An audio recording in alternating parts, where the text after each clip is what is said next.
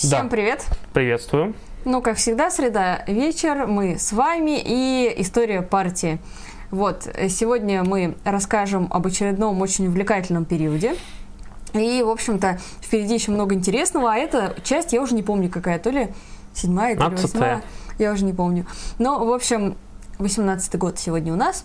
Но пока мы ждем, пока присоединятся наши товарищи, наверное, несколько объявлений сделаем. А, Во-первых, э, на этой неделе запустился канал Союза марксистов. Да. Раньше это был SM Live, теперь это вот канал уже чисто Союза марксистов. Можно э, его, значит, найти по ссылке, э, которая у нас висит прикрепленном сообщении, в общем, со Station Mark ссылка туда всегда есть. А, Обязательно подписывайтесь, смотрите ролики. Там вышло первое видео, где разные активисты, например, в том числе Андрей Рудой, э, там мы, Дмитрий Кожнев, рассказываем о том, что организация считает нужным делать по поводу конституционных поправок. А, Пишите, кстати, согласны ли вы с нашим мнением, или вы согласны с мнением каких-то других левых организаций, потому что сейчас действительно это мнение очень там, обширный спектр. Мы вас забаним тогда. Нет, ну, не сразу, ладно. И, ну да, ну, в общем, э, очень интересная тема, потому что реально левые просто радикально расходятся, начиная там от э, тех, кто, как тот же Борис Кагарлицкий считает, что нужно идти и голосовать против, а те, кто призывает не участвовать, э, там вообще явно неправильно себя ведут, до тех, кто считает, что надо не участвовать в этом политическом фарсе. Ну, тут еще интересно, что даже э, либералы, вот э, в том числе Навальный, да, они тоже тут оказываются э, более левыми, чем когда бы то ни было. Очень интересная и показательная история. Э, Также у нас э, вот вышло видео недавно про партии, и скоро эта рубрика будет продолжена. Мы уже записали интервью очень интересное с политологом Сергеем Ребровым, тоже оно выйдет. Я думаю, вам знакомо многим. Вот, э, членом редакции Рабкора. И обязательно мы все это опубликуем. Также у нас очень много интересного. э, видео с Максимом Бендусом, потом куча разных видео из новых рубрик. Вот, э, ну, такие вот у нас как-то планы. Ну, а теперь, наверное, вернемся к деятельности Союза марксистов. Еще пара объявлений. В общем-то, э, продолжается кампания бойкота продукции садов Придонья. Напомню, в связи с чем это произошло. Э, Дело в том, что э, эта компания уволила ряд эм, мерчендайзеров, которым они якобы не смогли выписать пропуска на работу. На самом деле все куда проще, их хотели сократить, но сделать это якобы по их вине. И выписали им прогулы. Вот, э, ведется активная борьба э, за помощь товарищам, которые пострадали в результате этого э, совершенно несправедливого отношения к сотрудникам. И поэтому, в общем-то, Союз марксистов считает, что покупать продукцию не имеет смысла. Более того, ну, понятно, да, что мы не такие мощные, чтобы не покупаем вот эти вот не молоко и соки, и все сразу станет хорошо. Конечно, нет, но это такой прецедент, который создается, чтобы поднять информационный шум, чтобы люди увидели о том, что там происходит и так далее. То есть э, здесь вот не стоит кидаться, что это все бесполезно. На самом деле, если вообще ничего не делать, тогда все бесполезно. Но если вы все-таки хотите защищать свои трудовые права и нарушают их у вас, у ваших родственников, пишите в, за- в закрепе группы ВКонтакте Союза марксистов есть такой, такая форма, ее можно заполнить, с вами свяжутся и постараются помочь кому консультацией, кому информационной поддержки, поддержкой в зависимости от ситуации, от ее сложности. Но самое главное, что э, как минимум вам станет понятно, в каком направлении двигаться правильнее, для того, чтобы э, вам не пострадать, да, если вы, например, не хотите с этого места работы увольняться и так далее. А, Но также напоминаю, трудовые конфликты сейчас очень разгораются. В Уфе нарушают права сотрудников книжного магазина. Э, Сейчас скинем ссылку э, на то, как местные товарищи сняли замечательный ролик на эту тему. Э, Вот. Ну, и также трудовой конфликт в городе Иваново. Вот, Федор оттуда. Да, как в моем родном городе так получилось, что продолжается борьба независимого союза вот, в сервисных депо северного филиала ООО «Локотех». В общем-то, Ивановское отделение Союза марксистов э, поучаствовало вместе с некоторыми другими организациями. Вот и написала небольшой, небольшую заметку об этом, а, которую вы можете также прочитать в сообществе Союза марксистов. Ссылочка есть в описании. Ну что ж, потихоньку начинаем нашу историю партии. Напоминаю, можно задавать вопросы. Вопросы, значит, за донат, за не донат в чате. А, просто отмечая, за, за спасибо. Да, отмечая Station Marks или написав капсом вопрос. А, вот.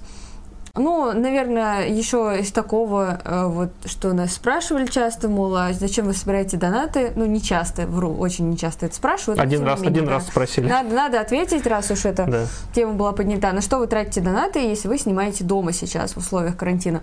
А мы сейчас их тратим на то, что копим, чтобы купить оборудование, э, чтобы поддержать товарищей э, в случае необходимости. В общем-то, все по классике. Плюс мы планируем приобрести, э, как эта хрень называется? Телесуфлер. Я, э, про софтбокс, вот. Ну и софтбокс тоже, да. Нам потому что под съемки сейчас приходится менять оборудование. Это дело в том, что поскольку бюджеты всегда невысоки, приходится покупать самое дешевое оборудование, а самое дешевое оборудование имеет э, тенденцию ломаться, поскольку канал уже сколько, ну, года два, два наверное, скоро года кино снимает, в общем-то, все это потихонечку приходит в негодность. Там штативы, стойки, там э, вот эти вот те самые софтбоксы, они потихонечку там треплются, рвутся и так далее. Поэтому, да, постоянно идет замена, приходится, ну, так или иначе, нам что-то искать. Плюс э, у нас сейчас идут съемки нашего замечательного, когда-нибудь до вышедшего, выйдущего, точнее, фильма по истории партии, там, где, в общем-то, там приходится и, и там и реквизиты, и много чего, в общем-то, бывает нужно. Вот поэтому это все уходит именно туда. Ну вот. А, дальше Тут следующий вопрос. Какая позиция у нас по всем этим э, вот ждущим нас изменениям? Ну, мы, в общем-то, ее высказывали. У нас есть ряд роликов по Конституции, э, где мы подробно разбираем. Ну и позицию организации также разделяем, естественно, э, потому что не видим смысла участвовать в цирке и цирковых выступлениях. Подробно, в общем-то, в ролике есть. Сразу говорим, ролик снят был давно так получилось, что мы его не могли выпустить сразу, вот, по тем или иным причинам, поэтому там сильно тапками не кидайте, снят он сильно хуже, чем мы снимаем сейчас, но мы справимся, мы будем снимать еще лучше в будущем. Ну что ж, э, наверное, потихоньку будем начинать. Там есть еще какие-то вопросы, на которые надо срочно ответить? Спросили про Платошкина, что с ним, что с ним быть и как с, как с ним делать, и как с, ним, как с ним жить дальше. Вот, как, какая наша позиция Платошкина. Давай, наверное, вкратце ответим, угу. и как раз, и, как, я думаю, все желающие как раз потянутся. А, тут, да, кто не знает, известного политического деятеля, активно выступающего на телевидении, одного из как там преподаватель, по-моему, ГИМО, да, автора многих книг э, Николая Платошкина, тут да, еще задержали, что тут, э, как, за что его задержали там, не помнишь, какая там формулировка была? Ух. Что там, что мы пришили? Там не да. акцию, не акцию. Да, да, даже я вот настолько не обратила внимания, потому что понятно, что это угу. высосано из пальца. Да, что ну, даже иногда... какой-то абсолютно придуманный как бы вещь. Тут надо, во-первых, пустить, да, то, что мы к Плутошке относимся, ну, скажем так, с некоторым подозрением, а то и с большим подозрением.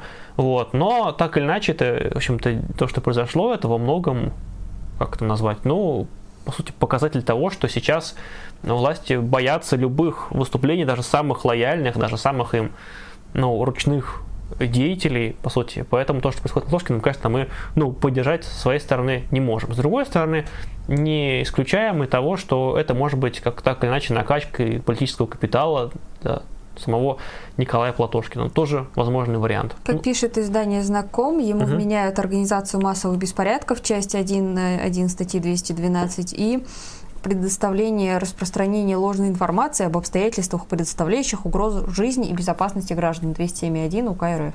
Очень интересно. Ну что ж, э, Запись обязательно сохранится. Как всегда, собственно, мы же никогда не сохраняем записи, правильно? У нас же канал не обязательно надо записи стрима. Мы же, ну...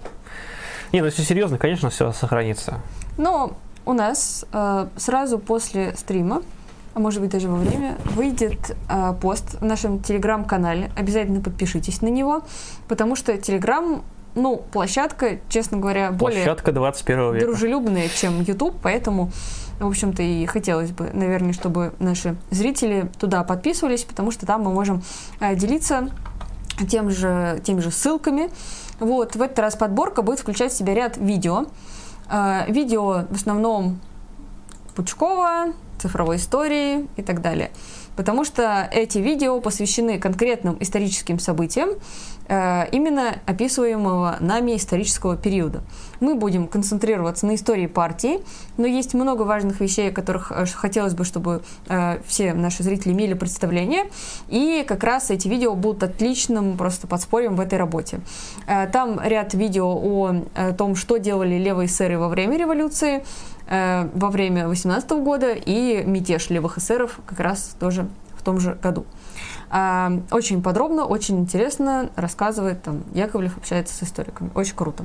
Дальше обязательно советую видео э, Радьковского, который там дает интервью по поводу Феликса Дзержинского. Да. Вот просто лучший эксперт по Дзержинскому, по ВЧК, по красному террору, по белому террору.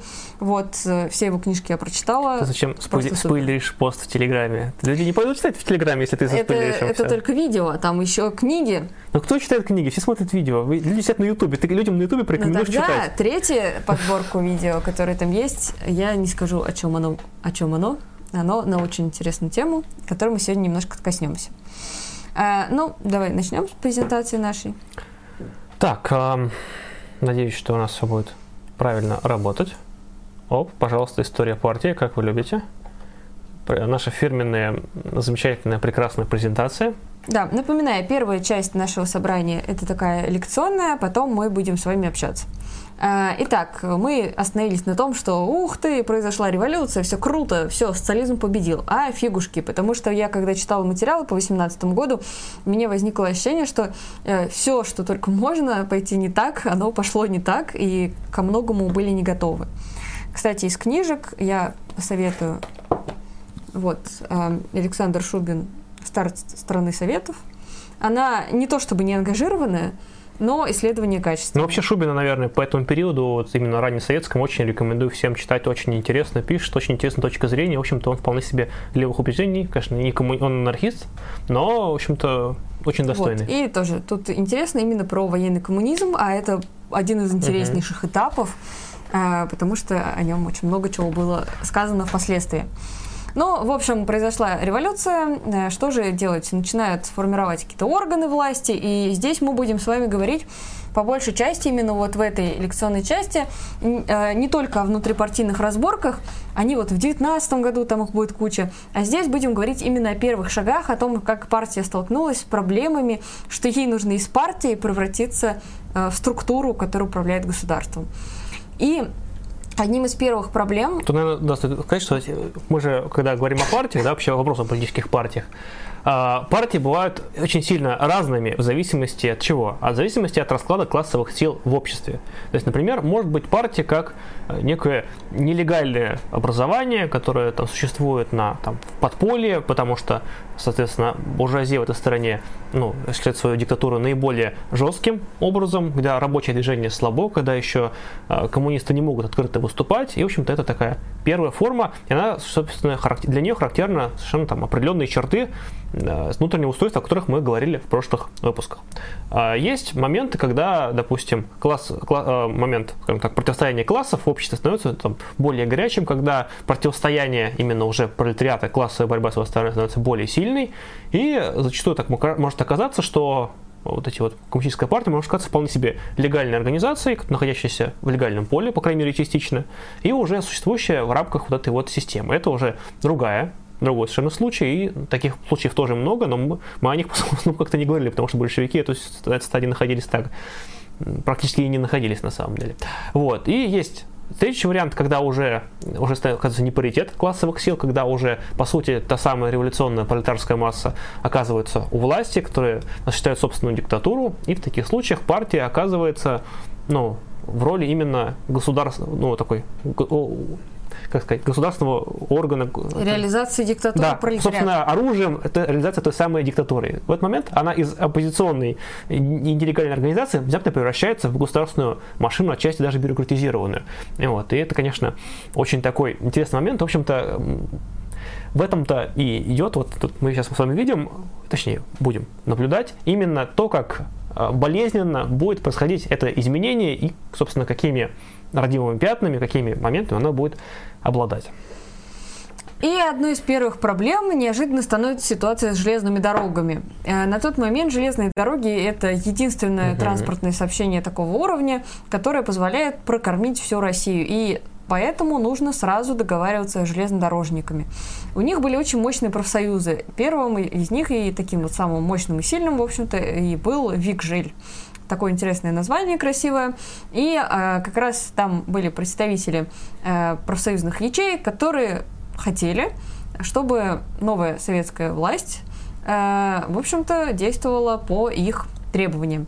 Не хотели они идти на поводу, и при этом еще немножечко балансировали между э, временным правительством, которое теперь уже разгромленное, все-таки пыталось уже начать борьбу контрреволюционную против большевиков. И на съезде, вот этом профсоюзном, э, нужно было договориться, все-таки прийти к консенсусу. Туда отправили Каменева, надеюсь, вы его узнали, он у нас тут частый гость, и Сокольникова тоже часто появляется, это ниже человек, вот, тоже советую его запомнить, он в ближайшее время будет играть важную роль.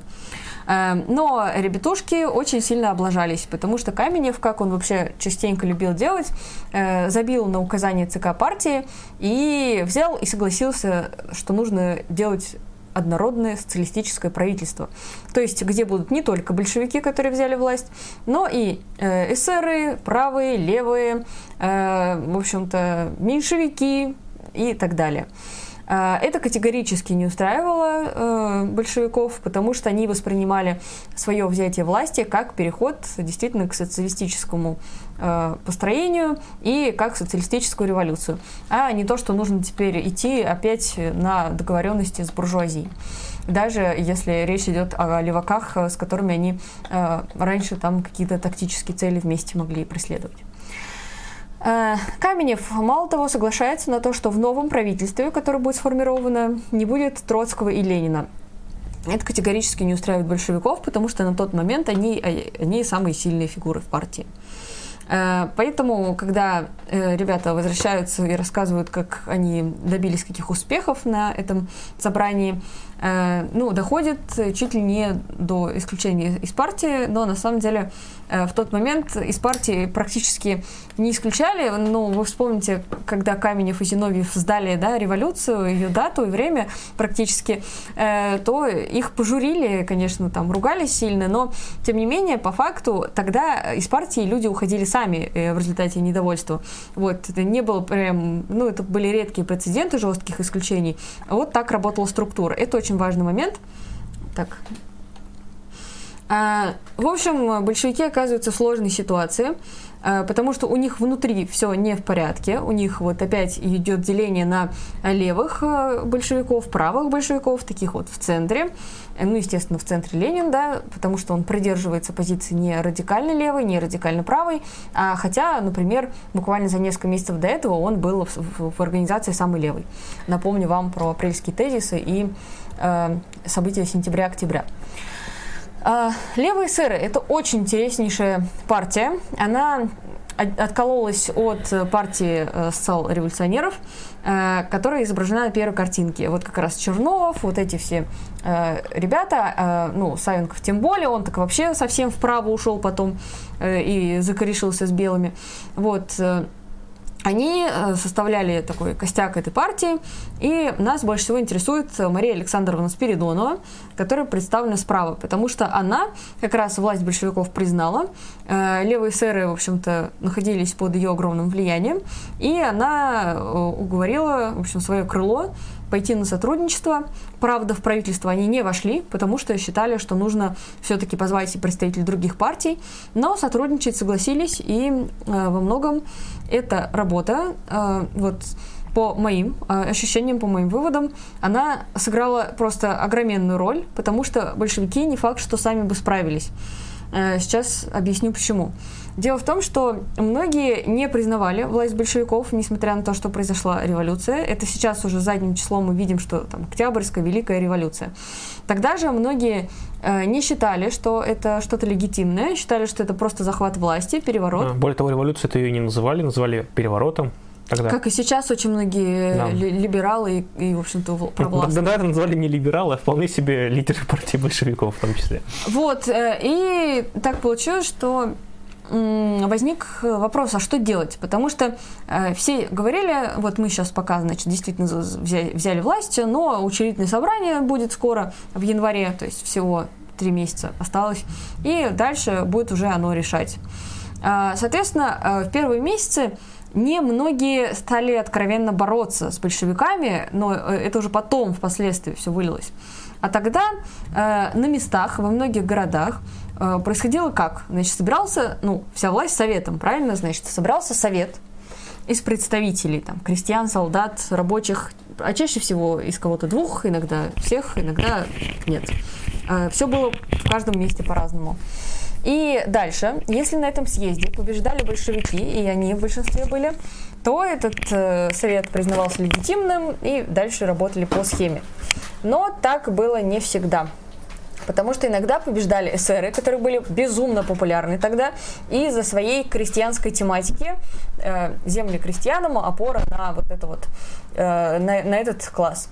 Э, дальше нужно было, соответственно, ну, если у нас советы, да, в которых опять меньшевики, эсеры и не большевики, то получается какая-то ерунда.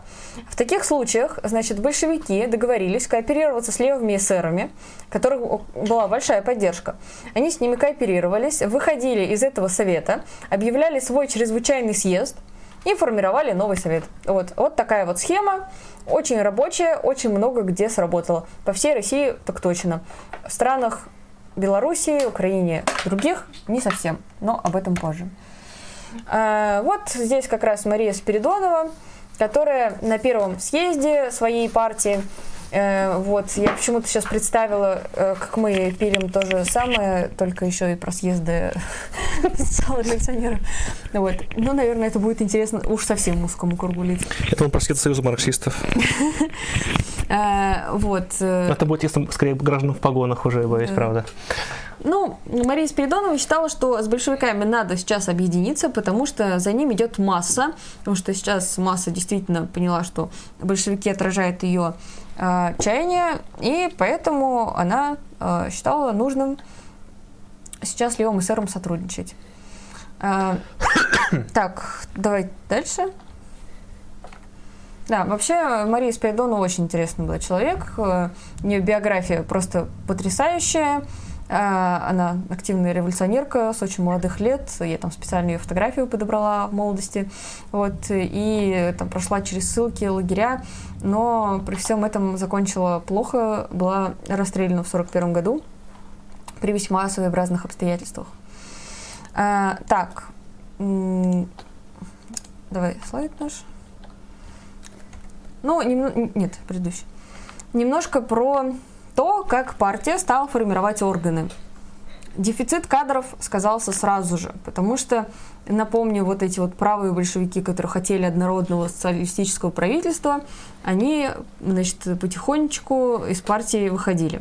А, соответственно, ну, например, Шляпников тоже так считал, но он остался, потому что а про Шляпникова мы с вами в прошлый раз очень много говорили, и будем говорить в следующем э, ролике, потому что он организует оппозиционную очень сильную штуку. Э, ну так вот, это первый совет народных комиссаров. Ну, здесь вы можете видеть, кто туда входил. Там Ленин, соответственно, Сталин, Троцкий, Нагин, Милютин, Рыков, Луначарский, ну и другие э, ребята, из которых многие уже забыты. Э, к сожалению, но все, все очень интересные персонажи.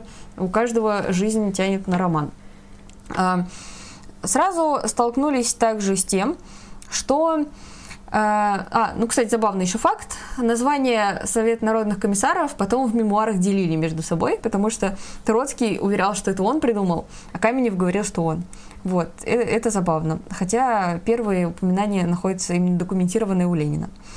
А, ну, непосредственно а, после всего этого заварухи с Вигжелем поняли, что нужно уже формировать более четкие структуры, и а, поэтому организовали а, совнарком, который должен был управлять общими делами, руководить отдельными отраслями и, в общем-то, издавать законодательные акты, чтобы можно было все регулировать и государство работало. То есть понятно, что как мы знаем из государства революции, задача пролетариата взять власть, разбить государственную машину.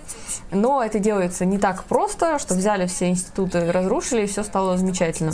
Это работает не так, и по-любому нужно было создать э, э, структуру управления, чтобы хотя бы прокормить население. А задача будет очень важной.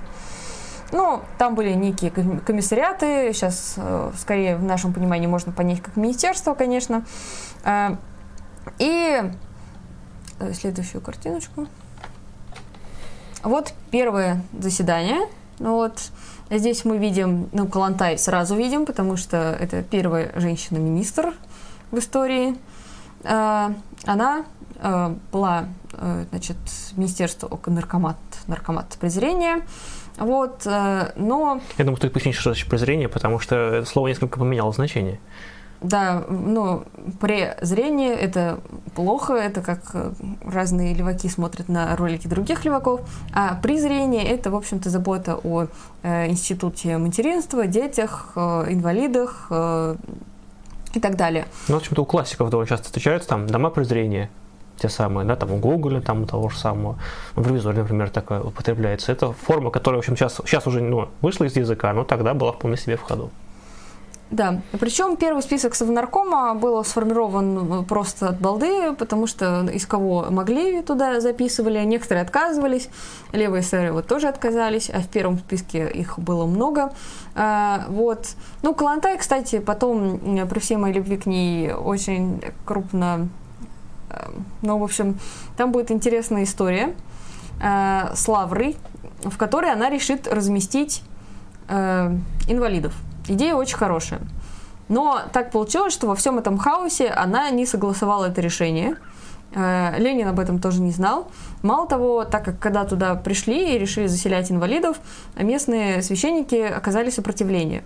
Вот. И тогда на помощь э, пришел Дебенко э, с отрядом. И, ну, в общем, убеди, физическим порицанием убедили все-таки отдать, значит, эти дома под дома инвалидов. А, разгорелся скандал, потому что первые годы советской власти сталкивались э, с противодействием религиозным, э, в том числе вот эта вся история с э, патриархом, патриарха Тихона там избрала православная церковь, и он сразу стал заниматься антисоветской пропагандой, хотя была договоренность этим не заниматься. Ну и не только он. И, в общем, слово за слово, там очень сложная история.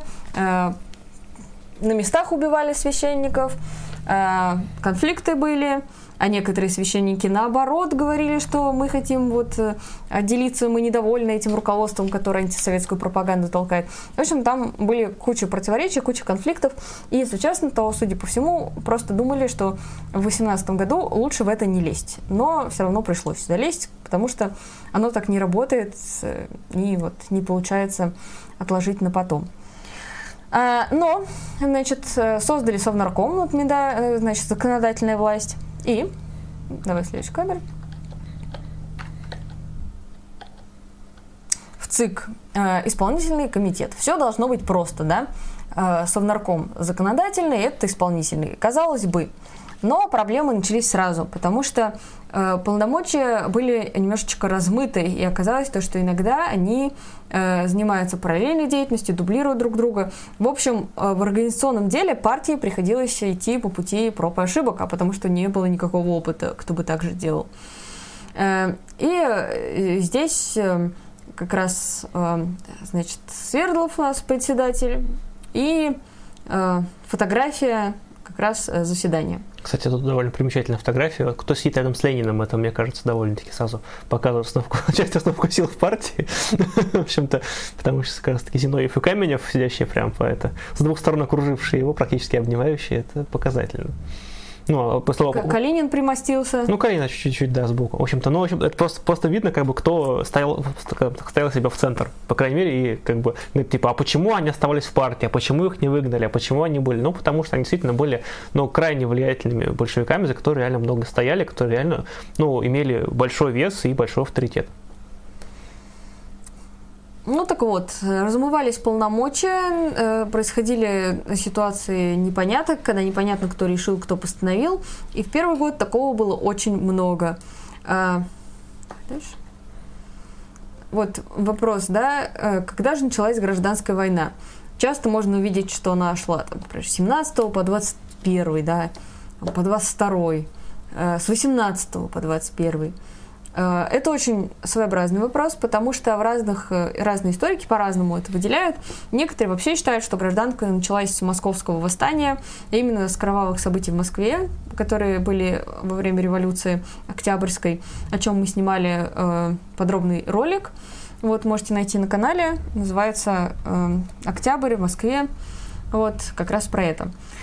А, ну и так получилось, что это были первые действительно такие кровопролитные события, но потом было затишье, потому что многие, опять же, считали, что это ненадолго. Сейчас, ну окей, большевики взяли власть, подождем учредительное собрание, и дальше все будет уже демократически, демократично.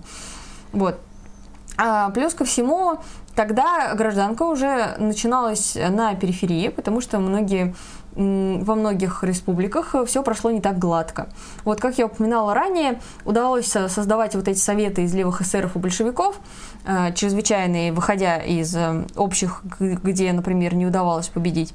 Но э, так происходило не, не везде. Например, Украина, э, Польша, Белоруссия, там все было чуть иначе.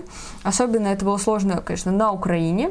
Э, в Финляндии тоже с этим делом было очень сложно, потому что там получилось, что э, большую роль играли национальные представители.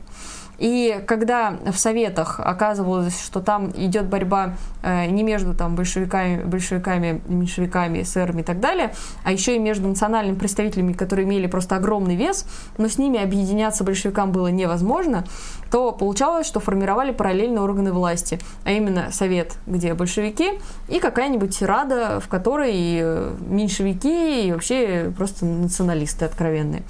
Вот. Потом это выльется в то, что вылезут такие люди, как Петлюра, и будут уже э, даже не делать вид, что они хотят договориться, а откровенно мочить, э, в общем-то, пролетариат и всех, кто за него.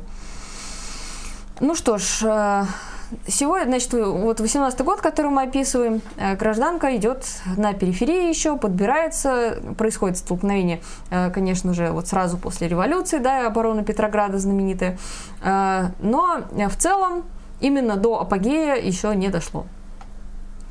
Первые проблемы, с которыми столкнулась партия, это соотношение власти как раз исполнительного комитета и Совнаркома, о котором мы говорили, дальше очень важный момент – это баланс между властью центра и самоорганизацией масс. Возникла проблема с советами. И вот эта штука партию будет колоть дальше безбожно. Э, все последующие пять лет. В чем дело? Значит, как строить э, социализм? Самая логичная идея – то, что советы, самоорганизация рабочих, рабочий контроль и так далее – Другая идея – это централизованная власть, единоначалие, которое спускается сверху через соответствующие э, наркоматы и структурные единицы.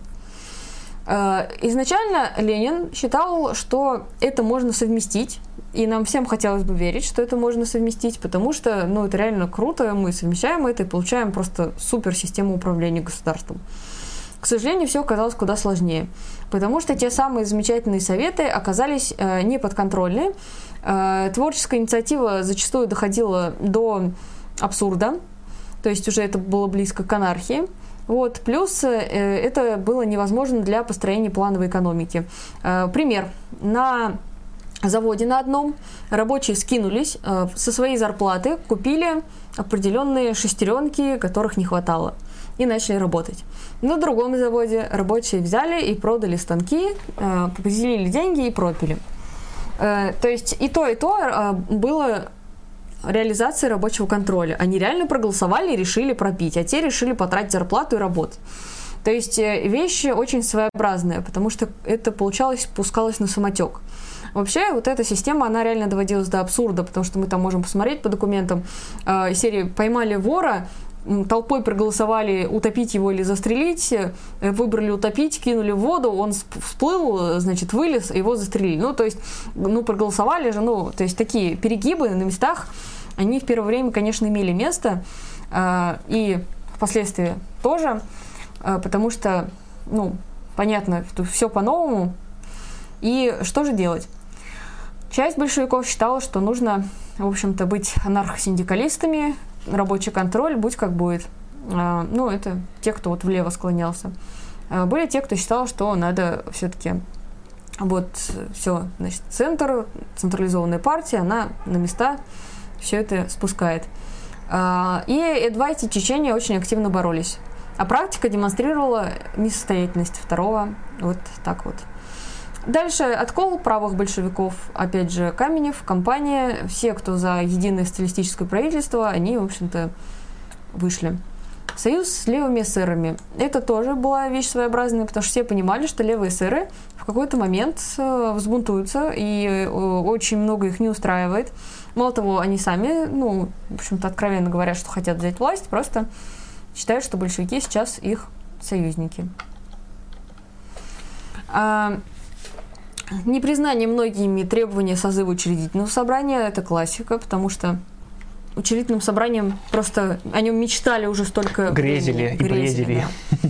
Вот, как мы говорили, временное правительство должно было его собрать, но не собрало. Оно специально, в общем, по сути, тормозило принятие ключевых решений, по сути, боялась брать какие-то ответственности, откладывала его завтра, завтра, завтра, завтра.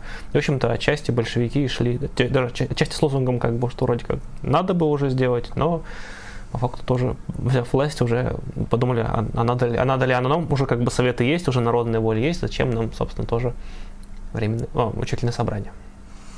Здесь дальше проблема возникла с Беларусью, Украиной, Молдавией, Польшей, Прибалтикой, еще из Финляндии. Но с Финляндией все совсем было плохо, и об этом мы потом поговорим, потому что это уже к 2020 году там все выльется.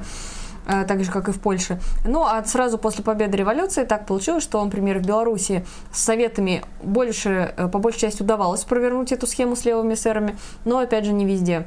Э, но все-таки Беларусь, менталитет похожий, там, по сути, это прошло глаже. Очень интересный вопрос, почему? Конечно, потому что, ну, это уже вопрос, да, почему там национализм в Беларуси был всегда слабее, чем в той же Украине. А, не тема сегодняшнего ролика, конечно, но на подумать. Ну, на Украине все это вылилось в кровопролитнейшую войну, Петлюра и компания. В Молдавии все было очень сложно, потому что там фактически победили э, националисты. Польша, Прибалтика то же самое, э, но там тоже были сильны левые, ну, большевики в частности. И встал вопрос о том, а как вообще строить дальше страну? Федеральная, унитарная или союз народов – Сейчас очень многие исследователи пытаются откопать, что Сталин вообще изначально был за жесткое унитарное государство, ищут доказательства этого. Даже какой-то историк приводит фразу, э, что вот, значит, э, Сталин э, убрал специально и сказал фразу, которая явно говорит, что он за унитарное государство, правда, выдрал из контекста и забыл добавить в конце, что Сталин там сказал «союз народов», а он просто сказал «союз». Это меняет, на самом деле, все, все, весь смысл фразы. Но, по сути, вот этот вопрос, он э, будет очень актуален в 22 году. Э, и там будет столкновение Ленина и Сталина по вопросу Грузии. И это все как раз идет из этого, из вопроса о том, как строить э, республики. То есть, грубо говоря, они все включаются в состав, например, э, или присоединяются на автономных правах, вот, потому что право нации на самоопределение, оно, ну, по сути, позволяет это делать.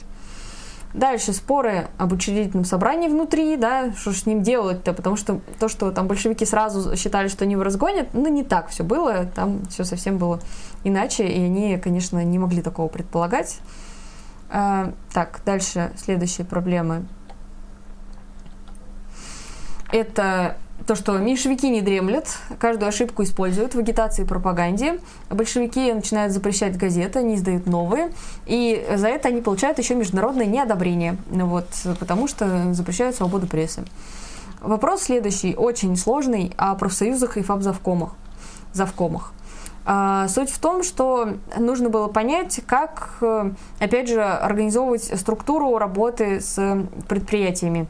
Э, через профсоюзные ячейки или через фабзавкомы, которые формировались совершенно иным путем.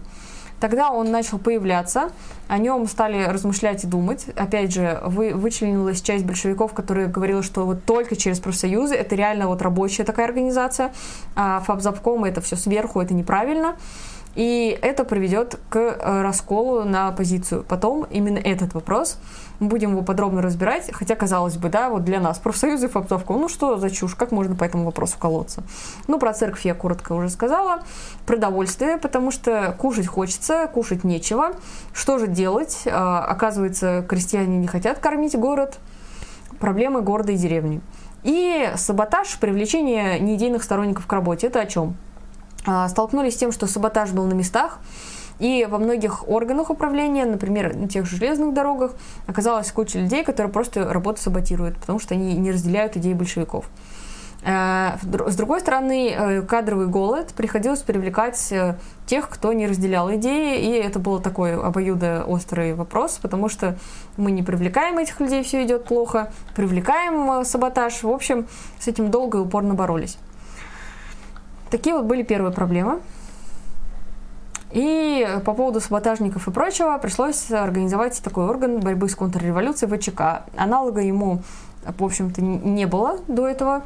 Э, очень интересный орган. Опять советую книгу Радьковского о Дзержинском. Очень там подробно все это рассказывается. Э, дело в чем? Э, нужно было бороться с идейными противниками, с теми, кто просто откровенно саботировал работу.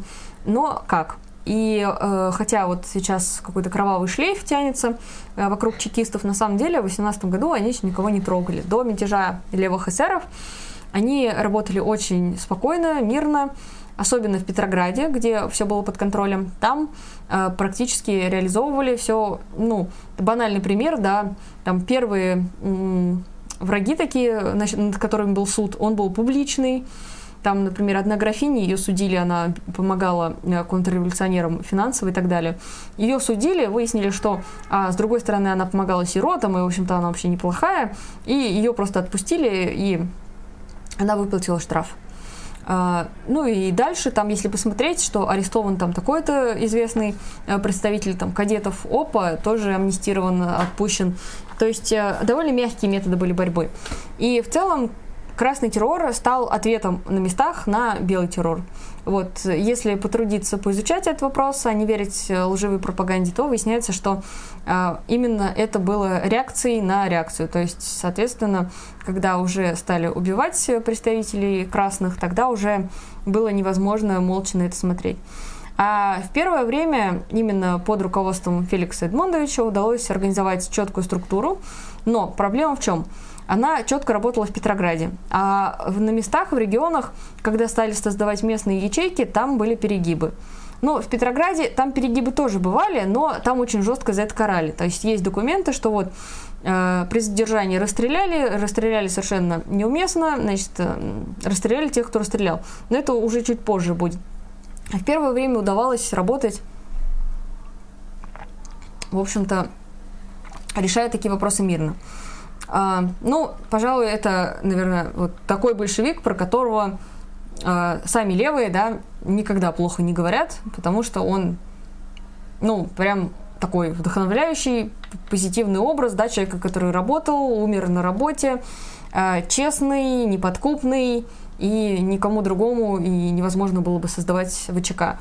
И как мы потом увидим, э, все люди, которые были потом на этой должности, на, на должности уже, когда менялось на, э, само название организации, э, не были такими э, честными и неподкупными, как Феликс Эдмундович, за что ему, конечно, уважение. Смогли соответствовать высокому уровню, высокому идеалу, который был в какой степени задан. Действительно, ведь другому, наверное, любой другой человек бы действительно не справился, как, общем, действительно показывает история.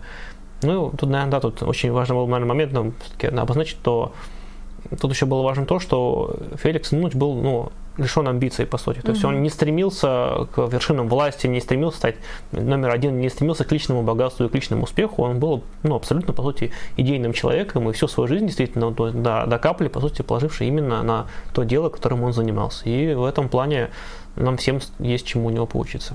Ну а слева Петр Сминжинский, это его заместитель ПВЧК, а, во многом на которых он перекладывал работу, когда уже поставил все ее. И, э, например, занялся э, в Совете народного хозяйства работой или на железных дорогах. Дело в чем? Феликса Эдмондовича пихали во все наркоматы, которые плохо справлялись потому что он был известен тем, что за любую работу он брался, э, то есть там человек вообще не экономист, да, по жизни, э, он садился, изучал все это и начинал реализовывать на практике, пообщавшись со всеми там в низах и так далее. И именно поэтому ему удавалось эти наркоматы, которые были, но работали крайне плохо, все-таки на какой-то уровень вытащить. Ну, наша любимая рубрика «Что делает Троцкий в это время?» Троцкий в этом году значит, достиг, наверное, пика своей карьеры и самого низа своей карьеры, а именно это создание Красной Армии и Брестский мир. Потому что э, создание Красной Армии это ну, действительно было задачей сложной. И во многом э, действительно он много работал, то есть ну, нельзя этого отрицать. Ну и было бы глупо, да, совсем уж считать, что в партии на первых ролях держали человека, который ни черта не делал. А здесь вы видите как раз-таки документ о создании Красной Армии. Так, дальше наше любимое продолжение рубрики «Что делал Сталин?». Сталин тоже ведет работу, у них в этом году с Троцким особо конфликтов нет, потому что они очень заняты. Он создает э, совнарком по делам национальностей, тоже важнейшая вещь. Э, Сталин в этой теме шарит, он же написал работу по национальному вопросу, ну и много занимался этим этой работы с регионами. Вот. И здесь вы видите основные принципы, на которых стоял его наркомат. Ну, мы подходим к самому спорному моменту, а именно э, разгону учредительного собрания. Э, справа листок «Голосуем за кого», на фотографии единственное фото с первого единственного заседания, и дальше сообщение из газеты о распуске учредительного собрания. Э, ну, сама история там очень, конечно, интересная, но давайте именно к сути, да, не будем уж совсем в подробности ударяться, про это можно поизучать отдельно. Э, решили его распустить, а именно не пустить в Таврический дворец на следующий день после первого заседания большевики по следующим причинам. Э, то есть в их восприятии, ну и в нашем, как марксистов, приверженцев именно тоже этого курса, получилось, что Октябрьская революция стала способом перейти к диктатуре пролетариата. И пилить теперь собрание, где будут опять главенствовать меньшевики, эсеры и прочие ребятушки, совсем ни к чему. Это шаг назад, и просто, это просто, ну, контрреволюция, по сути. Э, но, э, конечно, в обществе были сильны иллюзии о демократичной демократии. Поэтому э, так вышло, что учредительное собрание собралось, там опять Чернов, это СР, который остальные э, побеждают, и начинают опять продвигать полумеры, вот это вот все, чего уже насмотрелись за весь предыдущий год. И большевики принимают решение, единственно верное, по их мнению, на тот момент, а уже все, распускать учредительное собрание. Э, но, конечно, нужна какая-то альтернатива. Вот альтернатива есть. Это съезды советов. И поэтому э, сразу же, да, после того, как знаменитый матрос Железняк, там говорится, караул устал, э, проводит съезд советов. Третий. Всероссийский съезд Советов рабочих, солдатских и крестьянских депутатов. Важнейший съезд, потому что он фактически стал таким, легитимизировал власть, он признал, э, признал, что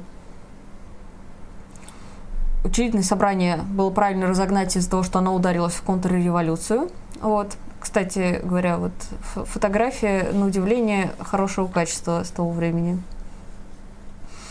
А, вот. И он наметил, вот, как Ленин сказал, грядущее социалистическое строительство для всего мира, для трудящихся всех стран. Я попрошу отметить вас всего один момент в этом высказании и в ходе обсуждения – то, что это социалистическое строительство для всех э, стран, для всего мира. То есть э, пока речи нет ни о каком социализме в отдельно взятой стране, все очень надеются на революцию в Германии, которая в 18 году там тоже произойдет.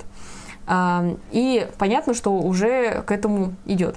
Э, у нас есть видео по истории левого движения в Германии.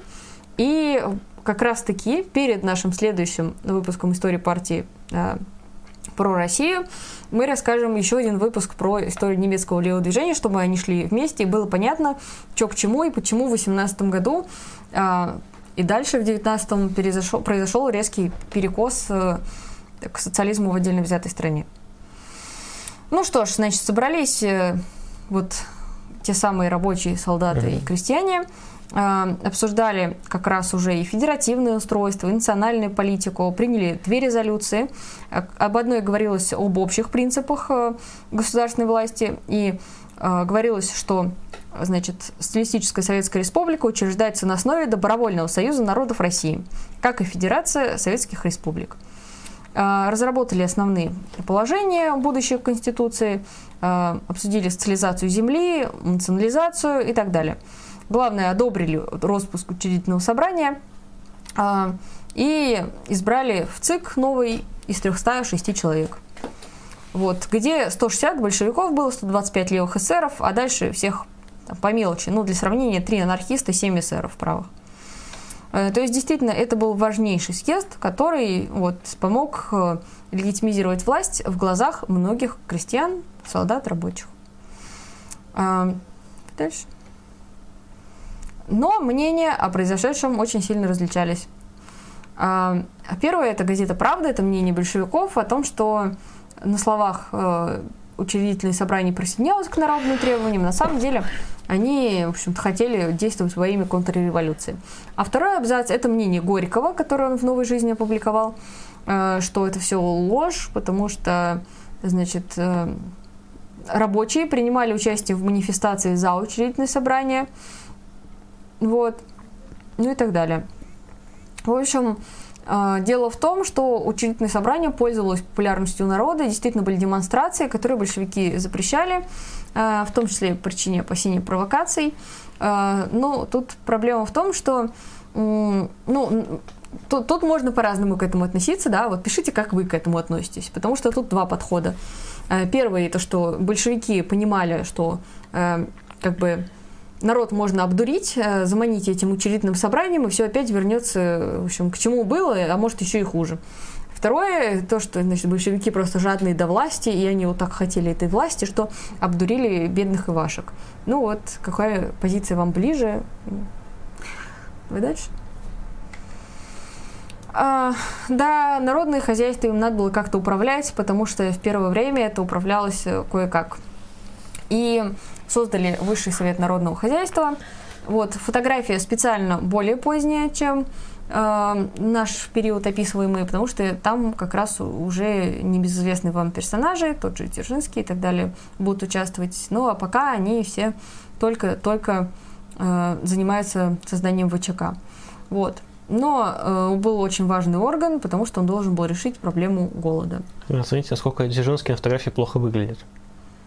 Да, потому что это э, уже последние годы его жизни, когда он просто горел на работе, его принудительно да. отправляли в отпуск. Просто обычно принято избрать его в более героическом образе, в более молодом и свежем, но, собственно, вот до чего человека довела непрерывная работа. Ну, а теперь мы подходим к самой страшной странице. Да, спорной. Значит, слева у нас карикатура где Кайзер уводит э, русского медведя, а сзади сидит Троцкий и пересчитывает шекели. Потом фотография, где Троцкого встречают, потому что он прибыл со второй делегацией. В первой был Каменев, который не справился. Удивительно. Но что-то у него не, не очень партийные дела удавались, э, диплом, дипломатические иногда. Вот. И публикация в американской газете. Вот. Э, ну, как-то так это все выглядело. В общем, в чем была проблема? Надо было решать, что делать. Подписывать ли мирный договор с Германией. Э, понятно, что на крайне невыгодных условиях. Мало того, по-хорошему, Германия могла задавить э, новую социалистическую Россию очень легко, вот, потому что в России разруха, а там, там все куда было тогда а, успешнее в плане удержания армий, потому что большевики же говорили, войну закончим, и они должны были ее закончить, это было их основное, так сказать, предвыборное обещание. А, ну и Троцкий, значит, эти переговоры все затягивал, затягивал, э, становилось все хуже, и дальше мнения, которые тогда были. Нужно было срочно решать вопрос о Бресте, о Брестском мире, конечно. А, и вот седьмой экстренный съезд РКПБ, Кстати говоря, я вот когда еще в интернете картинки, почти про каждый съезд э, есть такая картинка. Вот это из советских учебников, и там всегда Ленин выступает с трибуны, и угу. значит сидят товарищи. Слушают внимательно, внемлю, так сказать, словам вождя. Да, но на самом деле, ну, в общем-то, все выглядело далеко не всегда так. Вот, конечно, трибуна там наверняка была. Вот, и Ленин там действительно много выступал. Но мне кажется, что тут, наверное, было бы более достоверно изобразить э, там, Ленина бегающим и договаривающимся там со всеми, э, потому что он всегда, если мы посмотрим на его действия, опирался то на одних, то на других, чтобы продвинуть э, свою точку зрения, которую он теоретически обосновывал, но он никогда не говорил практически никогда, ладно. Или я, или партия, там вот выбирайте, вот. Да, ну, не будем кривить душу, что не было. Вот. Но э, шестой, ой, простите, седьмой, седьмой съезд РКПБ, тогда он еще называется съезд РСДРП, потому что только на этом съезде она приобрела это название, проходит в прениях. Прения были и до, но на нем они проявляются наиболее открыто. Что же делать? У нас три таких позиции, ну и дальше плюс-минус все распределяются по ним. Первая Бухаринская – Значит, идея следующая. Нужно вести революционную войну против Германии, потому что народ э, немецкий проснется, и, э, значит, социалистическая революция будет во всем мире. Более того, левые коммунисты, коих он тогда возглавил, вот эту вот оппозиционную фракцию, считали, что если этого не сделать, то можно ставить крест на социалистической революции в России, и, в общем-то, все, что дальше будут делать большевики, оно обречено рано или поздно. А, ну и э, тут надо все-таки понимать, что Бухарин не был какой-то совсем да, глупый, и вот что это за чушь он так думал. Это была очень популярная идея, и потом даже центр большевиков пойдет на это, когда будет э, с Польши, из Финляндии, да, вот это вот на острие оружия привести. Дзержинский стоял на этой позиции в тот момент, и многие другие большевики. Э, кроме того, я напоминаю, в Германии реально была предреволюционная ситуация. То да, есть... страна, по сути, голодала. Страна находилась уже несколько лет в тяжелой войне, довольно-таки тяжелой ситуации. Знаете себе, это страна, скованная с нескольких сторон боевыми действиями, не самыми успешными, на самом деле, для Германии. То есть это поражения, морские поражения довольно-таки сильные вот, от Британии, в общем-то, продолжающиеся. Ну, да, иначе война на Восточном фронте, хотя уже менее интенсивно все еще идет, на Западном фронте все, скажем так, не слава богу. И, конечно, усталость от войны была колоссальная, потому что, опять же, Германия страна маленькая, приходилось воевать со, со странами гораздо, ну, сильно превосходящими их по военной мощи, плюс со, союзниками Германии не очень повезло, союзники оказались слабоватые, поэтому приходилось все их, по сути, стыры затыкать, опять же, собой, что, мягко говоря, не способствовало боевой силе Германии.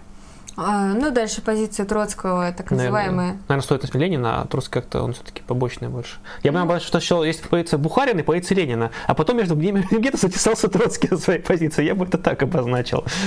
Потому что, по сути, это две реально диаметрально противоположные позиции. То есть это война до победного конца, чтобы там поднять на войну пролетариат Европы, с одной стороны, там, уставший от войны, и у этого есть объективные как бы, основания так думать. С другой стороны, Ленин говорит, что типа нам надо сейчас у себя закрепиться, хоть что-то сделать, там, чего-то добиться. Сейчас вот мы подпишем, на любых условиях, по сути, подпишем, и, ну, вот, и как бы разберемся. Вот. И, по сути, то есть э, это начинает растягивать партию на две стороны, потому что и то, и то звучит логично, а, и то, и то имеет большое количество сторонников, и, по сути, ну, и то, и то имеет право на жизнь, у того, и того есть свои а, плюсы и минусы. И Троцкий по своей старой привычке начинает заниматься таким примиренчеством и пытается усидеть на двух стульях, сразу сев на шпагат, как Ван Дам.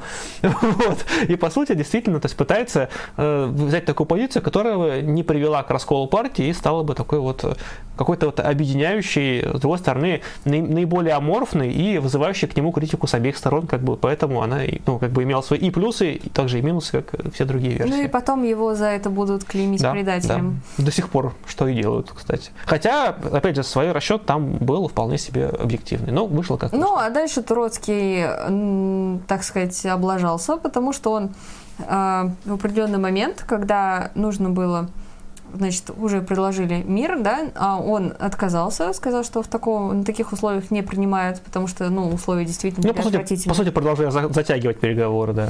Но, однако, немцы решили, что хватит затягивания, да. и, в общем-то, переиграли его, пошли в наступление и быстренько захватили огромную часть кусков, вот, России.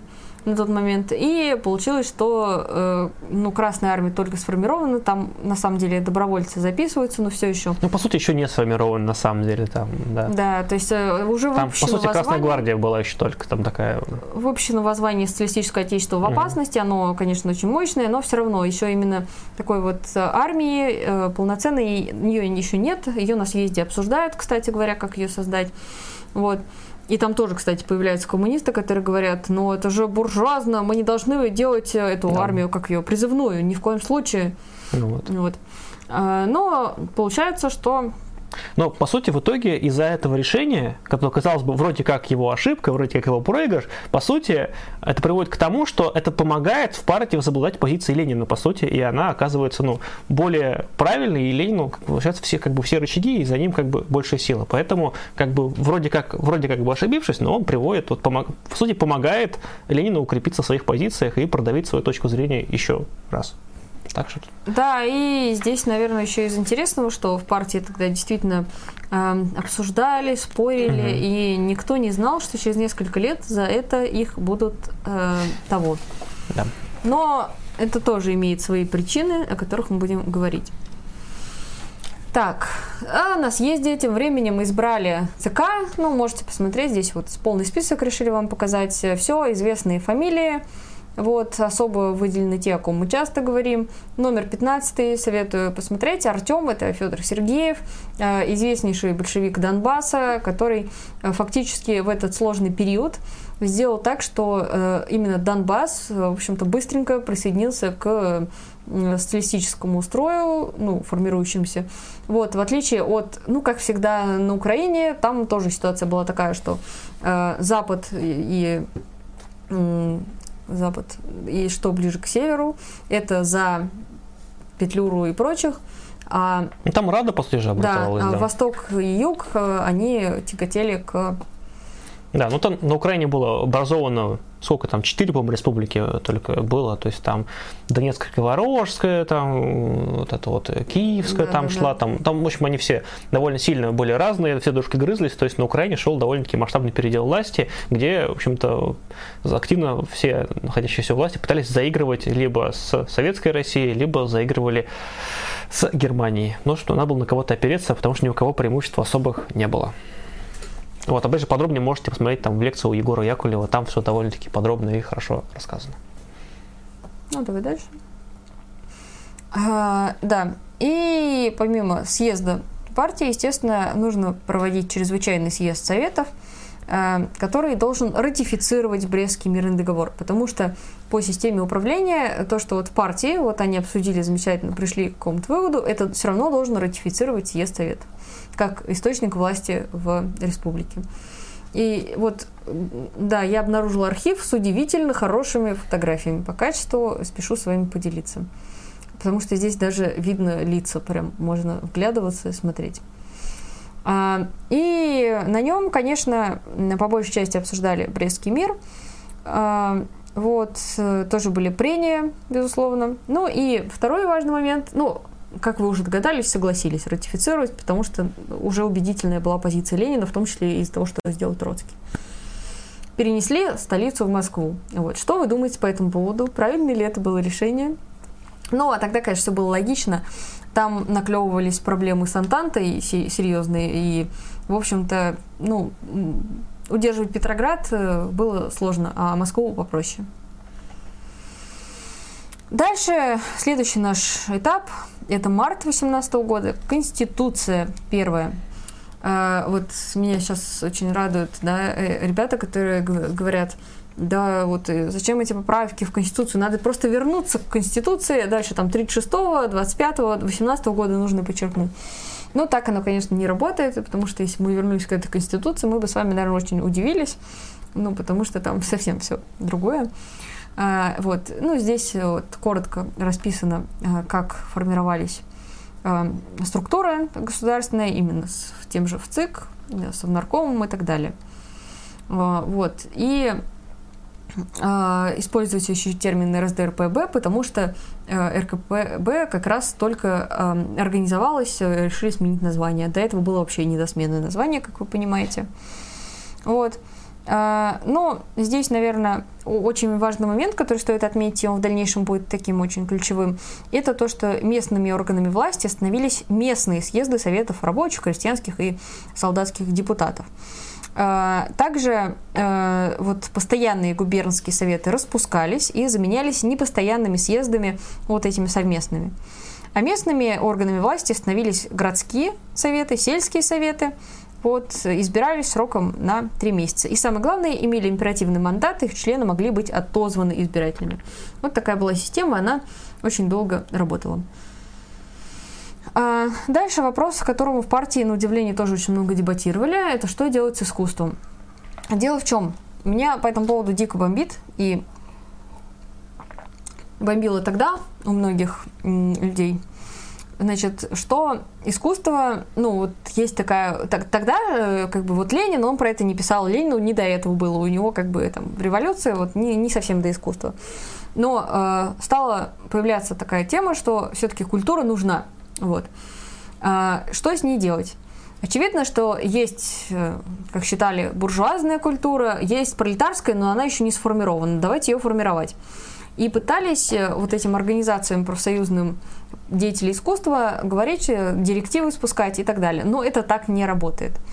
Э, более того, если мы внимательно посмотрим на концепцию Маркса, которую он высказывает в нескольких местах, но полноценной работы у него нет, он, например, говорит о том, что теми же античными скульптурами там, они вызывают, пожалуйста, восторг и так далее.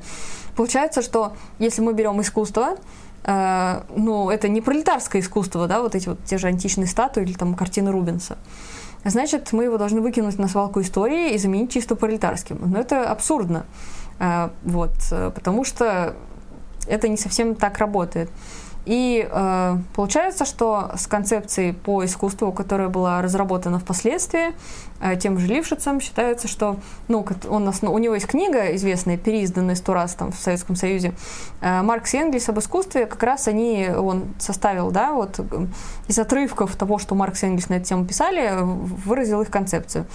Вот. И она тоже опирается на ленинскую концепцию отражения и заключается в том, что нельзя вот так дихотомично говорить, что вот если это сделал рабочий, слепил из глины, это искусство, а если это сделал буржуа, нарисовал картину, то это не искусство и буржуазная хрень. А вот оно работает совсем не так а, как раз оно отражает реальность, и уже за счет этого нужно рассматривать вот эту концепцию. Ну, а здесь у нас Маяковский.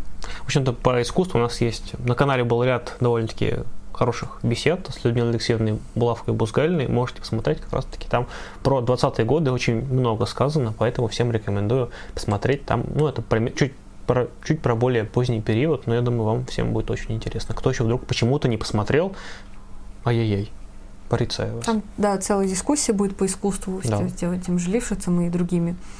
А, ну, а здесь у нас Маяковский, вот один из моих любимейших поэтов, и небольшие строчки из его стихотворения, такие простенькие, но демонстрирующие его отношения. Ну, там не все знают, что, в общем-то, Маяковский вполне себе был большевиком, даже был какое-то время членом партии, но, в общем-то, ну, стал, сделал не политическую карьеру, а больше все-таки в искусстве, наверное, и, может, ну, может, и к лучшему. Он был э, одним, э, он возглавил во время революции отряд, угу. который арестовал нескольких деятелей буржуазных, то есть активно работал, потому что уже после революции он понял, что вот ему в сфере культуры хочется реализовываться. И в том числе он делал это э, не как Горький, который при всем моем уважении, но сбежал.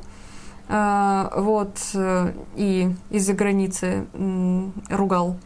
Вот. Назовем это так. Да, критиковал.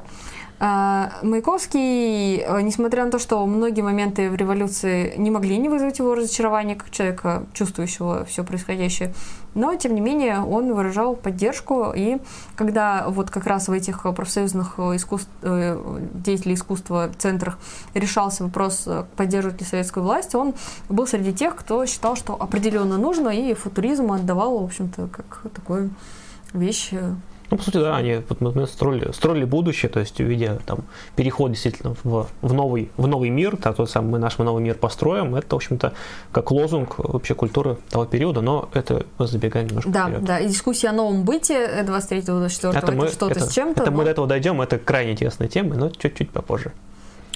Вот, март 18 года Ленин пишет очередные задачи советской власти, вот, э, где описывает уже не как в государстве революции вот э, таких вот формулировках абстрактных, а в мягких таких. Это же очень интересное противостояние, по сути. А чем значит советской власти и государственной революции? Это работы, написанные там с минимальным, по сути, интервалом между собой, там, год между ними, да, или полтора, ну, что-то такое.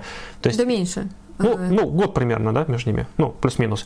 Ну, она же долго писала «Государственная революция». Она ну же, да, но по сути ну, июнь-июль даже да. меньше. Есть меньше года. С одной стороны, «Государственная революция» супер демократическое произведение, такое почти анархическое, где там, там про там, мировую революцию, присутствие государства, по отмирание, и в то же время очевидно задачи советской власти оказываются гораздо более жесткими, гораздо более ну, приземленными, что ли, и гораздо более ориентированные вот на какое-то такое, именно на государственное строительство. То есть они очень сильно между собой контрастируют. Это довольно интересно.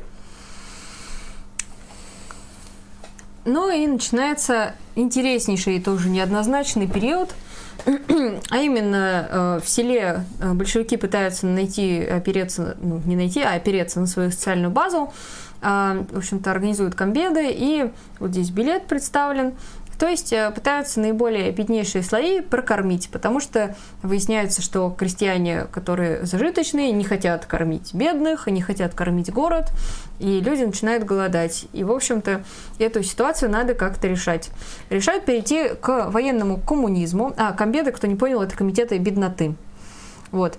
Они должны были э, реализовывать как раз политику военного коммунизма в условиях продовольственного кризиса.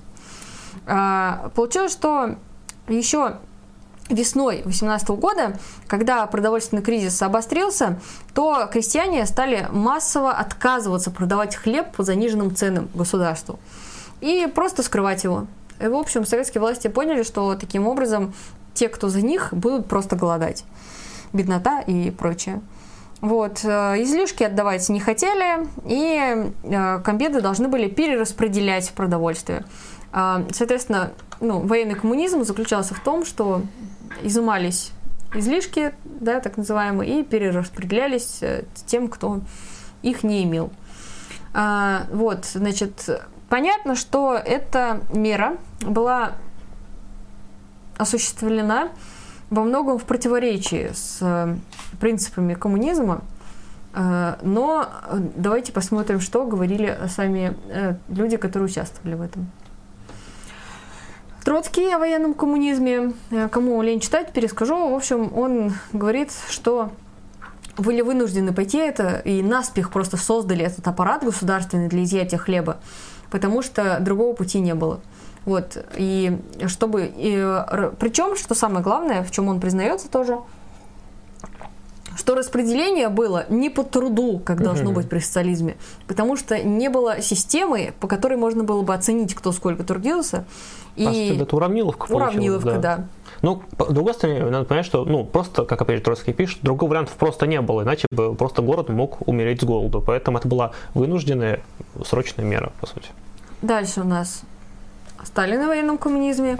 Это, кстати говоря, речь 28 года, вот, э, в которой он э, тоже говорит, что можно ли сказать, что военный коммунизм неизбежная фаза? Нет, нельзя. То есть он признает, что это было только в тех условиях, когда там э, интервенция, прочее, но в принципе он не является вот экономически неизбежной фазой развития революции. И это очень важно, потому что очень часто военный коммунизм пихают как э, аргумент против э, социалистической революции и перехода к социализму потому что, ну, на первых порах придется создать уравниловку, а против такого выступают даже те, кто, в принципе, социализм и одобряет. И получается, что на самом деле все не так просто, и, э, ну, тогда они были поставлены в те условия, вот, э, но э, даже вот Сталин очень правильную отсылку делает э, про, напоминая, уже в 28 году, что Ленин э, в работе о задачах очередных советской власти, о которой мы только что говорили, он уже говорит о новой экономической политике, как раз-таки о НЭПе, который будет потом введен. Но из-за того, что началась гражданская война, пришлось аж на три года ее отложить. Вот. Так он рассматривает это уже спустя несколько лет. И, пожалуй, э, с этим нельзя не согласиться. Ну, и закончим мы, наверное, тем, что э, партия еще ведет теоретическую работу, а именно э, Ленин успевает найти время, чтобы разгромить ренегата Каутского, который, э, будучи одним из деятелей немецкой социал-демократии, пишет книгу о диктатуре пролетариата, вот, э, просто там кро- кроет, чем просто свет стоит, э, э, социалистическую октябрьскую революцию, большевиков, вот, потому что, э, как там, это, камни на камне не оставляют, ну, в общем, очень своеобразная работа, вот, э, и Ленин пишет ответку на него, Там, да, по сути же две параллельно крупных критики, да. Справа это Каутский, и слева это Рос Люксембург, по сути. Критикуют революцию в России. Тоже, тоже интересная тема, кстати. Вот. Ну, а Рози Люксембург мы как-нибудь проведем для вас Я думаю- стрим. я Про думаю, Каутского нет. Ну, На нет. Стрима у нас, наверное, не будет, хотя Каутский довольно-таки заслуженный деятель. Да, И особенно ока- до поры до И времени. оказал очень большое влияние, кстати, на советский марксизм в будущем. Да. Вот, ну вот, а про Розу мы, мы вот про эту дискуссию поговорим именно в рамках нашего стрима о Розе Люксембург, так что это тоже будет, но не в этот раз. Вот, собственно, на этом у нас все, но стрим не заканчивается, это не значит, что мы закончили. Да, теперь мы будем отвечать Значит, на что мы вопросики. наконец-то вернулись к вам. Что-то у нас странное с... Э, э. Ну ладно, пусть будет так. Что такие что-то странно у нас с ОБС, но он работает и хорошо. Не чини то, что работает, как говорят инженеры. В общем-то, мы в таком варианте оставим. Ну что ж, а, спасибо всем, кто пришел к нам. Ответим, пожалуй, на ваши вопросы. Напоминаю всем, что задать на вопросы очень просто. Надо всего лишь написать э, слово большой такой вопрос в чат, да, двоеточие, и потом, собственно, ваш вопрос, чтобы мы не пропустили э, вот ваше замечательное мнение. Тут очень много было про э, голосование, но мы к этому чуть позже. Вот сначала ответим на вопросы более-менее по теме, потом мы и про голосование ответим, и про выборы поговорим, и вообще про все, что вам интересно. Вот. А пока попытаемся ответить на вопросы с донатами. Они у нас традиционно в первую очередь так получается, что эм, ну, в качестве некоторой нашей благодарности всем тем, кто поддерживает выход наших материалов. А, собственно, первый нам, знаете, Кепка Ильича донатит нам 1917 рублей, история партии, донат не глядя. Спасибо большое, но нам было бы очень приятно, если бы еще и стрим смотрели, вообще было бы просто замечательно. Вот, это... Ну, в любом случае, спасибо. А аноним 100 рублей, без вопроса. Большое спасибо. Жанна, а, сколько нам, дв- 20 евро или сколько это получается? Забыл вопрос, просто так. А, Спасибо за поддержку, жаль, что без вопроса. Там еще вопрос. Еще вопрос? Первый самый. Где? От пурпурного соблазнителя. Это сегодня? Да. А, да, пропустил. А, 80 рублей. Читали статью от Хармы 37.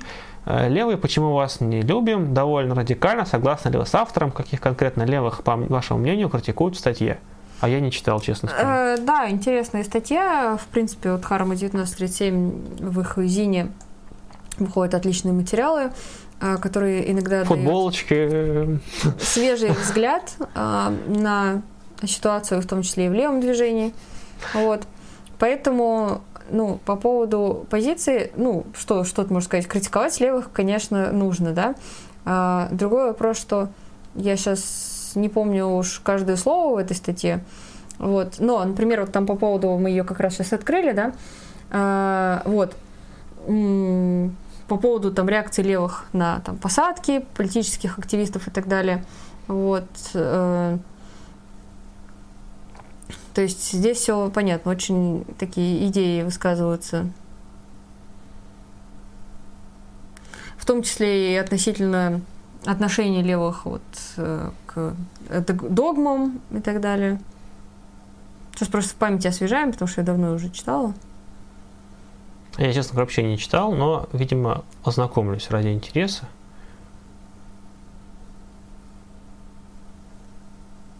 Очень интересно. Да.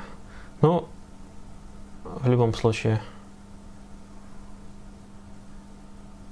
как-то это, не знаю. Ну, я, я, в общем, прочитаю, может быть, что-нибудь скажу на этот счет. Я не, не читал. Вот, ну, в любом случае, спасибо за поддержку. Прошу прощения, ну, вот, не знаем про эту статью, ничего не расскажем хорошо. А, Надо просто прочитать еще раз и а, Вархамстер спрашивает нас, серьезно, ребят, может быть у вас есть секретная доска объявлений, чтобы я хоть раз вашу трансляцию сначала посмотрел, а не на завтра в записи. Ну, так а, у нас же они выходят каждый раз в разное время. Когда же выходит трансляция Quotation Marks? Хм, давайте подумаем. В понедельник, вторник, в среду, правильно, в среду. В какое время? В 20.00. Каждый раз в одно и то же время. Но мне кажется, в общем-то, никаких проблем с этим быть, ну, не должно. Ну, мне кажется, выучить расписание просто, если, ну, как бы на канале трансляция появляется, ну, за час, за два точно. То есть тоже уведомление должно приходить о том, что, типа, будет трансляция. Ну, я не знаю, как бы... Есть еще какая-то нужна дополнительная информация? Не знаю, доск... можем составить расписание стримов, если очень хочется. Расписание стримов простое, среда 20.00, как бы, ну... Иногда внезапные трансляции бывают, но очень редко. Но у нас вроде нет такого, что прям каких-то супер внезапных стримов. Вот только на прошлой неделе был, и то не на этом канале. Вопрос от Пурген. Пургук. Как вы видите государственное устройство в случае прихода к власти прогрессивных сил в вашем лице? А, вот очень хороший вопрос про как вы видите устройство. Ну вот, это вопрос правильный, но он очень сильно зависит от того, собственно, как это произойдет. А, на что будет опираться, потому что а, обычно такие вот приходы к власти связаны с кризисом власти, когда власть начинает реально подменяться какими-то другими органами по факту. И если на них будет опора, то по сути и на них и будет строиться будущая власть. Но я думаю, что она будет так или иначе связана во многом с, я могу лишь общие черты описать, она связана с трудовыми коллективами обязательно, то есть именно с низовой самоорганизацией. Вот. И, и если на них будет Ой. Внезапно. Вот. И будет связано, я думаю, что обязательно с элементами прямой электронной демократии. Я думаю, что это то, что вполне реально реализовать в наше время, как бы до, до чего мы уже в значительной степени доросли. Хотя еще не полностью, но во многом. Во многом. Вот. Плюс как бы участие всех и каждого максимальное, то есть э, надо задействовать именно, хотя чтобы было всеобщее обсуждение обязательно, да? Вот. Но, опять же, это зависит в значительной степени от тех условий, где окажутся, потому что надо понимать, что у того же Ленина, да, до революции это государственная революция, а после это очередной значит советской власти. И повестка довольно-таки сильно меняется, потому что одно дело писать об общих вещах, а другое дело решать конкретные задачи, которые ну, надо решать уже вчера желательно. Поэтому это все в большей степени, к сожалению, фантазия оказывается. Вопрос от Ивана Тимофеева. А, Очевидно, родная страна сейчас идет направо, причем с увеличивающимся темпом. Впереди неминуемо мы увидим настоящую фашистскую Россию. Что делать? Сваливать? Где найти мотивацию работать над общественными процессами, если даже мои дети вряд ли увидят первые положительные итоги? А, но, наверное, если рассматривать как мотивацию, чтобы эм, вот, увидеть при своей жизни, то мне кажется, ну, тут слишком это эгоистично, и вот те, кто будет говорить, что там при нашей жизни все будет супер коммунистично и круто, это очень сильно популисты и очень сильно кривят душой. Другой вопрос, что ну, ну как бы здесь мотивацией становится то, что если ничего не делать, то как раз-таки вот будет то, о чем вы пишете, и тогда уж точно э, даже и нет смысла, да, чтобы дети жили в таком обществе. А, поэтому мне кажется, что здесь как раз-таки ну, нужно не сваливать, а пытаться работать эм, имеющимися у нас инструментами. Спрашивают очень много про футболки, прям очень много спрашивают. Уже вначале, по-моему, говорили в Инстаграме, напишите Дхарма 1937, найдете, у них спросите. Да, да, да. Про статью, которую Просто, мы говорили, да, это, и это, запамятовали конкретику. Да, вот это, перечитаем это, это обязательно. Их статья, как бы, да, то есть ну, футболки кошерные. Вот такие. Мне очень нравится. Вот. А, очень много вопросов про голосование. Давай все-таки коснемся. Вот, собственно, нам пишет некто Сурен Далакян пишет нам, ну там он это много писал, что там типа почему не участвуете, вот позывайте не бойкотировать, за нас проголосуют и так далее. Я ему там выше писал, что так и так, то есть а, у нас как будто выборы никогда не фальсифицируют, зачем участвовать в политическом спектакле.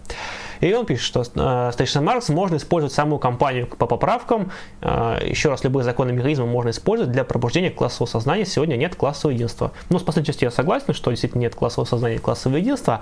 А зачем для агитации использовать сами выборы?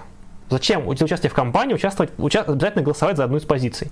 Знаете, голосовать за бойкот это тоже часть, часть этой самой кампании и тоже, в общем-то, использование того самого инфоповода для нее. Зачем э, выбирать одну из позиций? Вот я просто не понимаю, то есть все то же самое можно делать просто за рамками выборов. Понимаете, когда мы говорим об участии в обычных выборах, там э, немножко другая ситуация. Допустим, мы там ставим своего условного кандидата в президента, допустим, да, ему по закону положено эфирное время, например, или встречи там с избирателями, там встречи, там еще какие-то, там, какие-то публичные мероприятия, его освещают, обязательно освещать СМИ и так далее. То есть это имеет некоторые преимущества, я могу, которые я придумать, которые действительно объективны, которые там мы можем использовать там в качестве действительно дополнительного там бесплатного эфирного времени. Классно ли? Это здорово, да. Здесь же, если мы будем голосовать против, ну, голосовать против. Мы получим ли мы эфирное время? Нет. Получим ли мы трибуну, встречи? Хоть что-то мы получим? Нет, ничего. Зачем тогда ввязываться в повестку, которая, более того, будет идти не на пользу нам, а на пользу власти? Дело в том, что на выборах фальсифицировать голоса довольно просто. Тем более их просто фальсифицировать, когда нет наблюдения, когда нет ответственности за эти выборы. Я напоминаю всем, что за это голосование, оно по факту не является ни референдумом, ни выборами, и закон о выборах на них не распространяется. Соответственно, за нарушение никакой уголовной ответственности не будет. Поэтому там может быть вообще все что угодно, просто любой цирк. Зачем пытаться играть в игру, правила которой ты не можешь проконтролировать? То есть смысл-то в этом какой? Что это мы хотим добиться? Выиграть на них – это безумие. Нас просто несут другие взгляды. Другое дело – явка. Явка – это очень важный параметр, потому что явка э, легитимизирует выборы. Если там проголосовало 100% за, но пришло 3 человека, скажут, да я ваше голосование не признаю. А если скажут, что проголосовали, то ну, 70% за при 70% явки, я скажу, что ну, это вроде, да, вроде, ну, вроде похоже на правду, неплохо. Дело в том, что сложно рисовать явку, да, когда люди не пошли. Когда, там, не знаю, ты такой сидишь, ну, я вроде не ходил, да, но вот мой, там, отец сходил, там, сестра моя сходила, бабушка сходила, там, друзья сходили, такой, ну, действительно, да, какие-то люди ходили, ну, да, была явка. Ну, 75%, ну, верю, да, в принципе, плюс-минус так и получается. А когда ты такой сидишь, такой, ну, смотри, я не ходил, дед не ходил, бабка не ходила, там, я не знаю, вообще никто, вообще никто из моих знакомых, никто на работе на моей не ходил, там все только как бы кроют, там, трехэтажным матом все это дело, никто не ходит, а они говорят, что пришло 95%, по-моему, они что-то врут немножко. И пойду-ка я возьму чернок от лопаты и покажу им, кто тут вообще, как бы, как тут врать мне вообще, какого хрена. Ну, это, есть разница в этих позициях, да, и поэтому мы, разумеется, уступаем в данном случае случае за то, чтобы не помогать власти а накручивать ту самую явку и не легитимизировать результаты их по сути, цирка политического. Ну, я бы еще обратила внимание на пропаганду, которая сейчас э, ведется активно, а именно вот эти ролики про геев э, и так далее, которые, ну, тут надо посмотреть, на что они направлены. Они направлены на то, чтобы заставить людей идти голосовать и за, и против, потому mm-hmm. что тот же ролик про геев, он очень провокационный, и в полит, политтехнологи там не идиоты далеко, они очень умные люди, да. которые сделали все просто супер круто. Я сейчас вижу, как мои э, друзья-анархисты, например, массово э, топят за то, чтобы идти голосовать против поправок, потому что их возмутило вот этот вот ролик. Вот, и ролик э, не мог не возмутить наиболее, так сказать, вот, прогрессивную общественность, да, потому что, ну, всем понятно, что детей в детдомах полно, и всем на них э, просто класть, а тут, э, ну, лицемерно вышло. И получается, что э, вот этих людей уже сагитировали голосовать против, потому что главное это проголосовать по сути. Я видела картинку замечательную, там э, вот это вот, э, значит, избирательные урны, типа за, против, mm-hmm. а на самом деле все падает э, в такое вот место, написано Путин. Да, по сути, да, то есть это голоса за Путина, и любой как бы ваш голос это именно еще один как бы гвоздь, э, э, ну, собственно, на крышке гроба нашего будущего, как бы, ну, классно, может, стоит поучаствовать. Тут спрашивают о том, как э, каким образом отразить отрицательный, отрицательный голос при такой сильной машине пропаганды с нашей левой позиции. Тут еще вопрос в том, что действительно, наверное, стоит как бы себе давать отчет в том, что, ну, мы, наверное, в своей позиции очень бы хотели поменять позицию всего общества, но объективно силенок-то не хватит.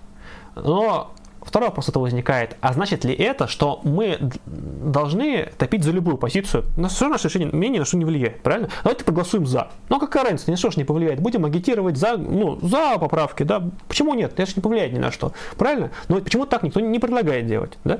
Почему? Так. Почему так не предлагают? Потому что, э, грубо говоря, даже если ваш голос ни за что не повлияет, то потом с вас завтра за это спросят. Говорят, а ребята, а почему это вы топили за выборы? Какого хрена вы это? Ты такой, ну, ну ничего что не, не влияло. Ты такой, а типа на будущее ты чем думал?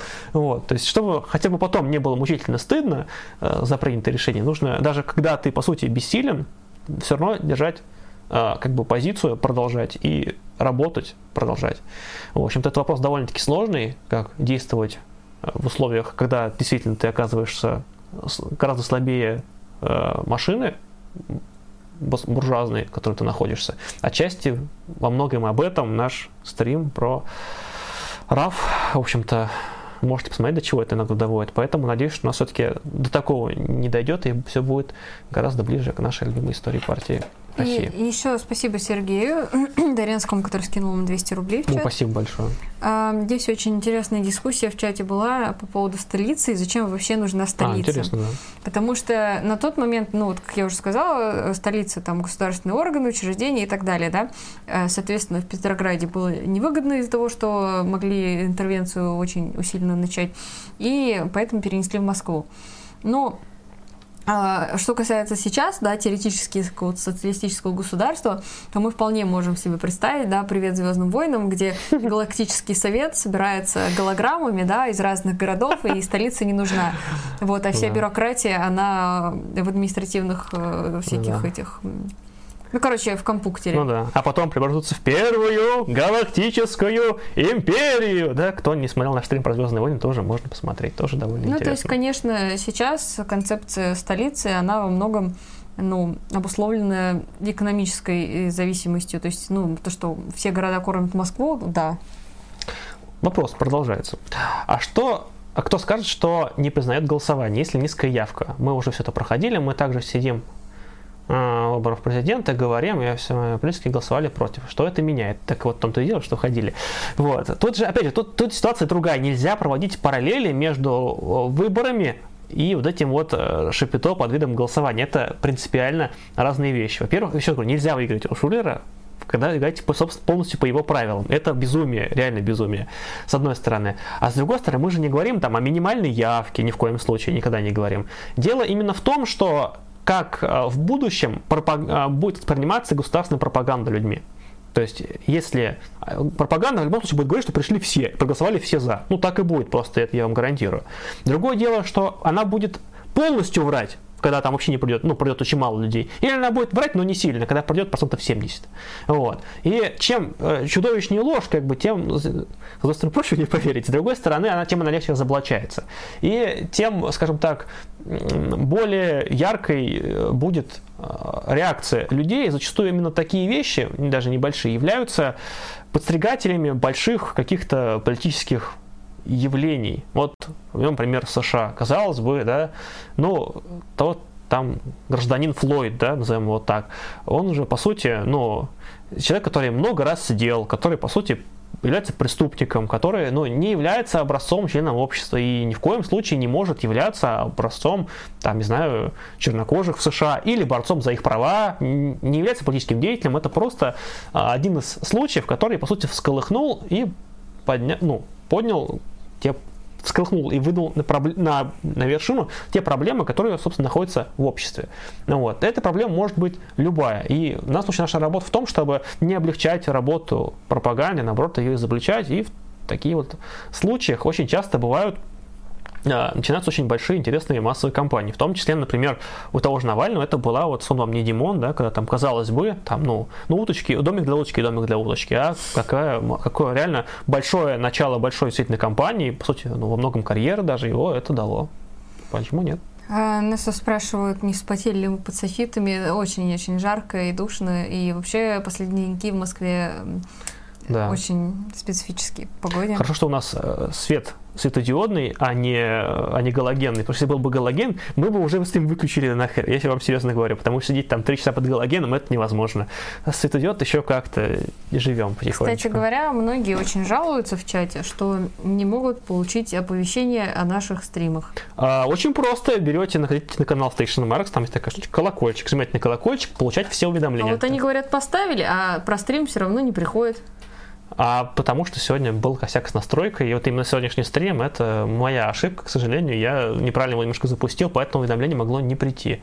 Вот, поэтому тут как бы знаете, что в среду в 20.00 вас всегда ждут на этом канале, поэтому это можно поставить себе, не знаю, в календарик, там, в ежедневничке подписать, я не знаю, на руке написать, на, на лбу, там, не знаю, на лбу не надо, это я, конечно, шучу, вот, но всякие, то есть уже привыкнуть, по-моему, потому что когда ролики выходят по расписанию, их можно уже ждать, такой, когда же уже, когда же.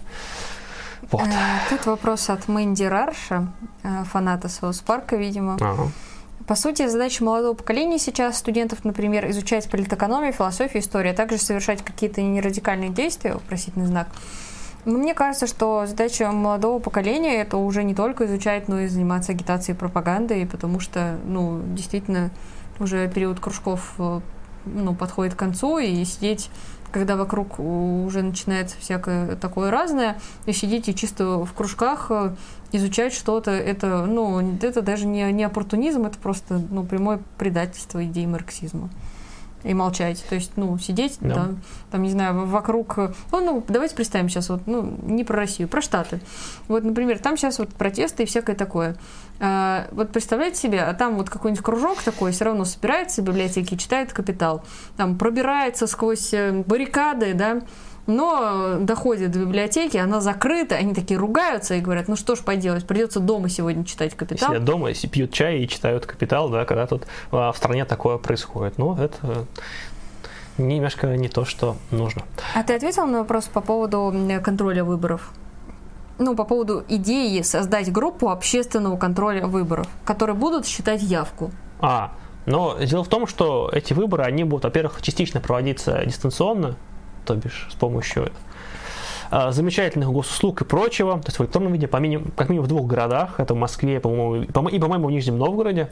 Плюс, по-моему, опять же, я могу ошибаться, но, по-моему, голосование будет идти не один день, вот, а, по-моему, даже неделю.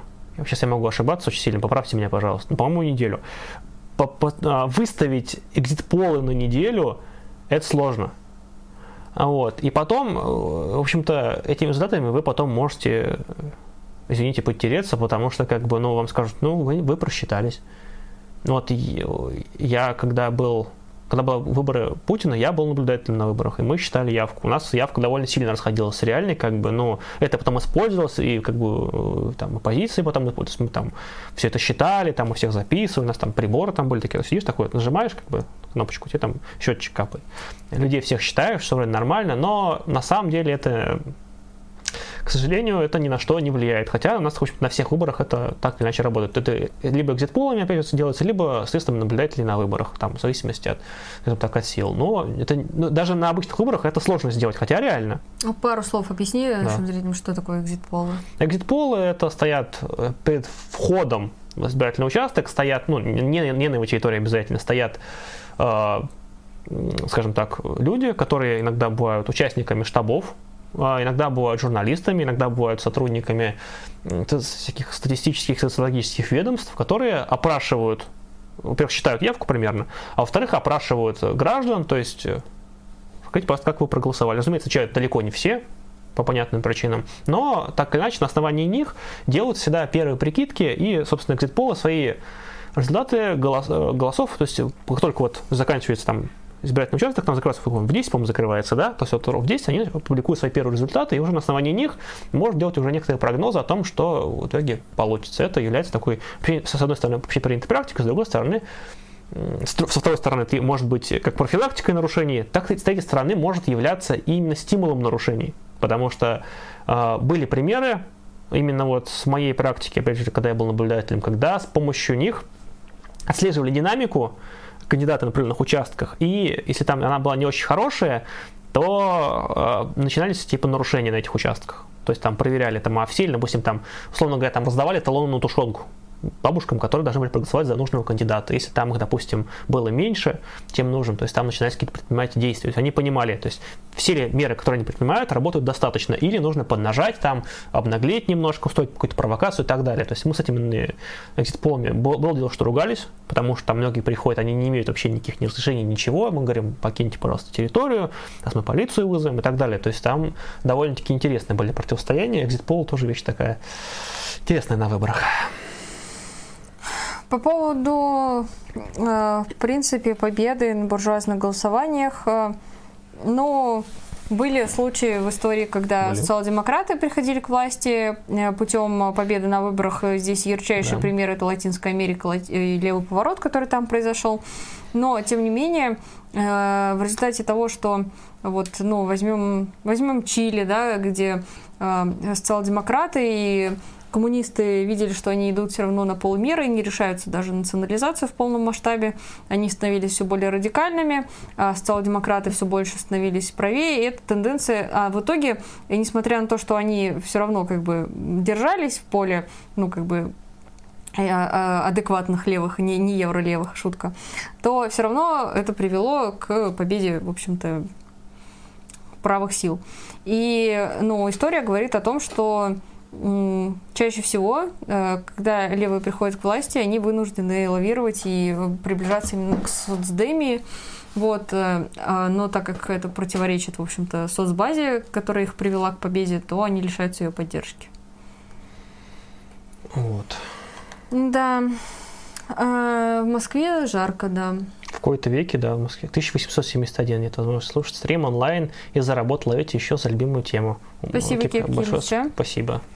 Сейчас ты э, как бы работаешь, да, все, все, да, ну, ну, спасибо. Вот. Вот, мы планируем еще, э, сейчас скоро выйдет ролик про немецкое левое движение, вот, э, ну, и будем дальше продолжать рассказывать про все это, пока, пока сможем. А, тут товарищ эм, Вархамстер, вот, Мгм. Э, пытается объяснить свою позицию. Вот, эм, говорит, что экзит-полы к делу не пришьешь, а заключение квалифицированных участников законной организации пришьешь еще как. Не обязательно убиваться об мельнице. Э, Вот. э, То есть, А, а как- подожди, о какой организации? О чем вы говорите просто? Смотри. Есть, есть такая организация в стране нашей, я вообще объясню, и называется «Голос», которая является, собственно, вполне себе либеральной организацией, никаких иллюзий, значит, не испытываю, но а, это организация, которая вполне себе пытается, там, это НКО, которая пытается работать над именно честными выборами, которая обучает наблюдателей и так далее. Вот они вполне себе официальная организация, и, это им хоть раз помогло, их, Мне- кости- их костерят Мне постоянно. кажется, товарищ немножко о другом СМИ. говорит. Он, вот. э, Их иностранным агентам, по-моему, объявили даже в итоге. все-таки про другое. А Он по чем? скорее имеет в виду, э, например, э, не считаем ли мы нужным сейчас коммунистам собраться, да, Мгм. и, ну, там, тому же Союзу марксистов э, такую активность сделать для организационного опыта. Отправлять людей, то есть считать, э, то есть именно как э, такой, такой вид активизма. Ну, как, э, как для внутреннего органайзинга, да, какого-то организации, то, ну, да, это все, все, все лучше, чем сидение на заднице, да, в общем-то, это, да, это, наверное, было бы хорошо, то есть всех так, так иначе привлечь, но строить на это какие-то супер большие надежды, это, ну, не знаю, как собирать подписи против пенсионной реформы. Как опыт, я бы тоже согласилась, что здесь э, это, ну, может быть формой, да, реализация этого опыта. Другой вопрос, что э, если бы, да, там у какой-то организации были тысячи сторонников в каждом городе, это было бы вот так вот организовать. А в силу нехватки кадров и того, что приходится Э, Вот, я правильно поняла товарища Вархамстера. Э, Конечно, когда там в каком-то городе там, у вас 10 человек, э, то понятно, что ресурсы распределять приходится по пути того, где люди нужнее. Но идея в целом интересная, действительно, э, именно как вот э, для, для тех, кто хочет Ну, в общем-то, такого. отчасти так и будем действовать в любом случае, поэтому, ну, спасибо. Так, э, вопрос. В 2018 году часто выбирали советы, но так учились ответственно выбирать, отзывать. Вы, как и другие, говорите, что нет смысла ходить на ужасные выборы, как люди научатся ответственно выбирать. Ну, сколько лет существует выборные вот уже демократия? Ну, много, да, то есть там с французской революции, наверное, да, плюс-минус. Ну и как э, дела во Франции, например, э, как там с коммунистами дела, очень ответственно выбирают люди. Там люди выбирают все равно Макрона, который является чистым политтех... политтехнологическим как бы лидером, который был, по сути, вот так создан под выборы, как бы, абсолютно, ну, абсолютно никакая пустая фигура. Там, не знаю, по сравнению с ним, там, Меланшон или Пен просто гении политики по сравнению с ним. Как бы это просто гиганты, да, но люди выбрали не их. То есть, ну, как-то не помогло, наверное, да. То есть тут, наверное, дело в том, что э, выборная система в значительной степени определяется тем, в каком государстве находится, то есть в, каком- в какое место в мировом разделении труда занимает страна. Если это страна мирового центра, да, то там могут быть и суды посправедливее, да, и выборы поинтереснее, можем выбирать из двух одинаковых кандидатов, да, даже а не из одного, да, то есть здорово, да, очень интересно. Но там, если страны оказываются, например, на уже более каких-то местах, более нестабильных, если там это полупериферия, то там оказываются такие собственно, и полудемократии зачастую оказываются, где, в общем-то, задача является, с одной стороны, это продолжать лояльно взаимодействовать с с капитализмом центра, а с другой стороны, это сохранение и удержание собственности э, той верхушки, которая тут находится. Собственно, поэтому в России э, как бы именно такой режим и находится. Если в 90-е годы э, был запрос на максимально слабое государство, чтобы можно было переделить те ресурсы, которые этому государству принадлежали, приватизировать их, вот, то сейчас задача эти ресурсы максимально удержать. А, собственно, для этого верхушке необходимо не допустить ни в коем случае никакой смены власти, обеспечить максимально ту самую пресловутую стабильность, о которой так много говорят э, наши с вами э, друзья из телевизора, да, в кавычках друзья, конечно же. Так вот, поэтому в России, конечно, не может быть нормального института выборов. То есть мы не можем научить людей работать, э, правильно голосовать в системе, которая порочна по своим причинам просто. То есть именно такое голосование, демократия, она и не может работать принципиально. Именно поэтому, например, там в странах там, третьего мира, там поголовно там эти африканские диктаторы, там генералы там занимающие пост, опять же, да, потому что там вообще никаком, никакой демократии поддержки низовой речи быть не может, там просто галим эксплуатация в, как бы в чистом стопроцентном виде. Вот и все. Это, это чисто от базиса идет. Тут как бы нет никаких иллюзий насчет там верхушки, там, что мы, мы сейчас построим правильный капитализм, не построим, ни, никогда этого не сможем сделать, потому что законы мирового разделения труда, они как бы нас так иначе затянут обратно на то место, которое мы занимаем. Ну, посмотрите наш стрим по мир-систему, там очень подробно, по-моему, на этот счет мы рассказали. А вот здесь товарищи немножко тему смещают в русло угу. того, что э, научиться выборам, да, в профсоюзных организациях, там и в коммунистических, мне кажется, что здесь вполне, действительно, вот в таких организациях, а если мы говорим о боевом профсоюзе, а не о каком-то таком э, прогосударственном, который провластный и просто что хочет, то и делает, то действительно там можно научиться выборам. Вот можем поделиться, например, нашим опытом. Э, в, в Союзе марксистов э, у нас э, проходили выборы в исполнительный как раз комитет, и получилось, что э, тоже вот это развивали, да, то uh-huh. есть э, пытались э, э, проанализировать, каким образом это лучше всего провести. Вот в следующий раз, вероятно, еще лучше проведем. Вот, то есть, когда люди там предоставляют там, проект того, что они хотят делать, будучи ответственным за эту работу. Вот, это очень позитивный опыт, на мой взгляд, был.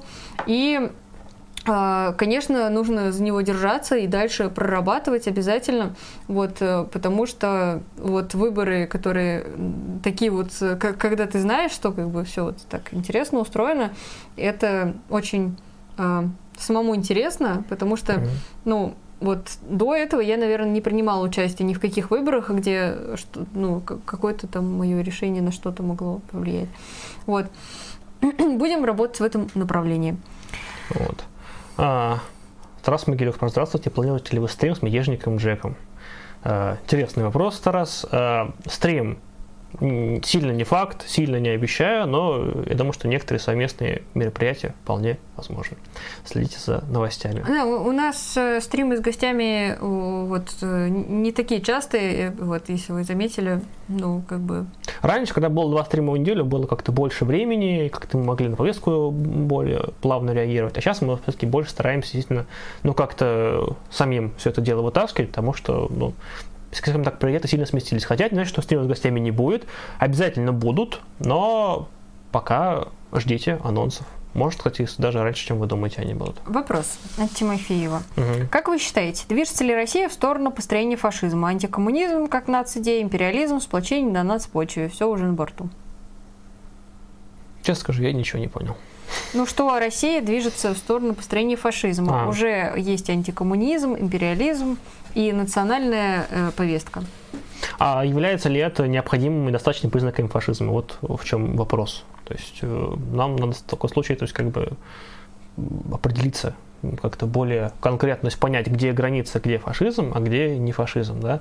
И вот, э, на мой взгляд, все-таки многие из этих вещей, они являются вполне себе и там как сказать, вполне себе характерными для обычных империалистических государств, которые при этом фашистскими не являются. Там, например, для Соединенных Штатов являются. Там и антикоммунизма хватает, империализма там за глаза просто. Но при этом называть США все-таки фашизмом я бы не рискнул. Это, на мой взгляд, все-таки будет некоторым э, искажением все-таки. Вот поэтому я, я считаю, что называть там фашизацию, говорить о фашизации режима можно, говорить там, о, там, о том, что нас ждет возможный фашизм, можно, но исключительно как агитационный момент, как яркий образ, который всем понятен. Но использовать это для анализа, на мой взгляд, было бы ну, большим преувеличением. А, Троцкий был прав, когда сказал, намекая на необходимость мировой революции. Если восставшие народы Европы не раздавят империализм, мы будем раздавлены. Это, несомненно, продолжает Сурен. А что вы думаете об этом? Ну, здесь проблема в том, что, э, опять же, надо смотреть на то, что Троцкий это говорил в конкретном контексте, а когда он был у власти, он, в общем-то, придерживался Э, не всегда да, такого мнения, а действовал в соответствии с тем, что было вокруг, и э, погорел, в общем, во многом на том, что пытался всех примирить, и, и в итоге получил ни поддержку ни тех, ни других, и это было и у него э, и, там, и в пятом году, и впоследствии, в общем, регулярно он на этом горел, и сам потом это признавал.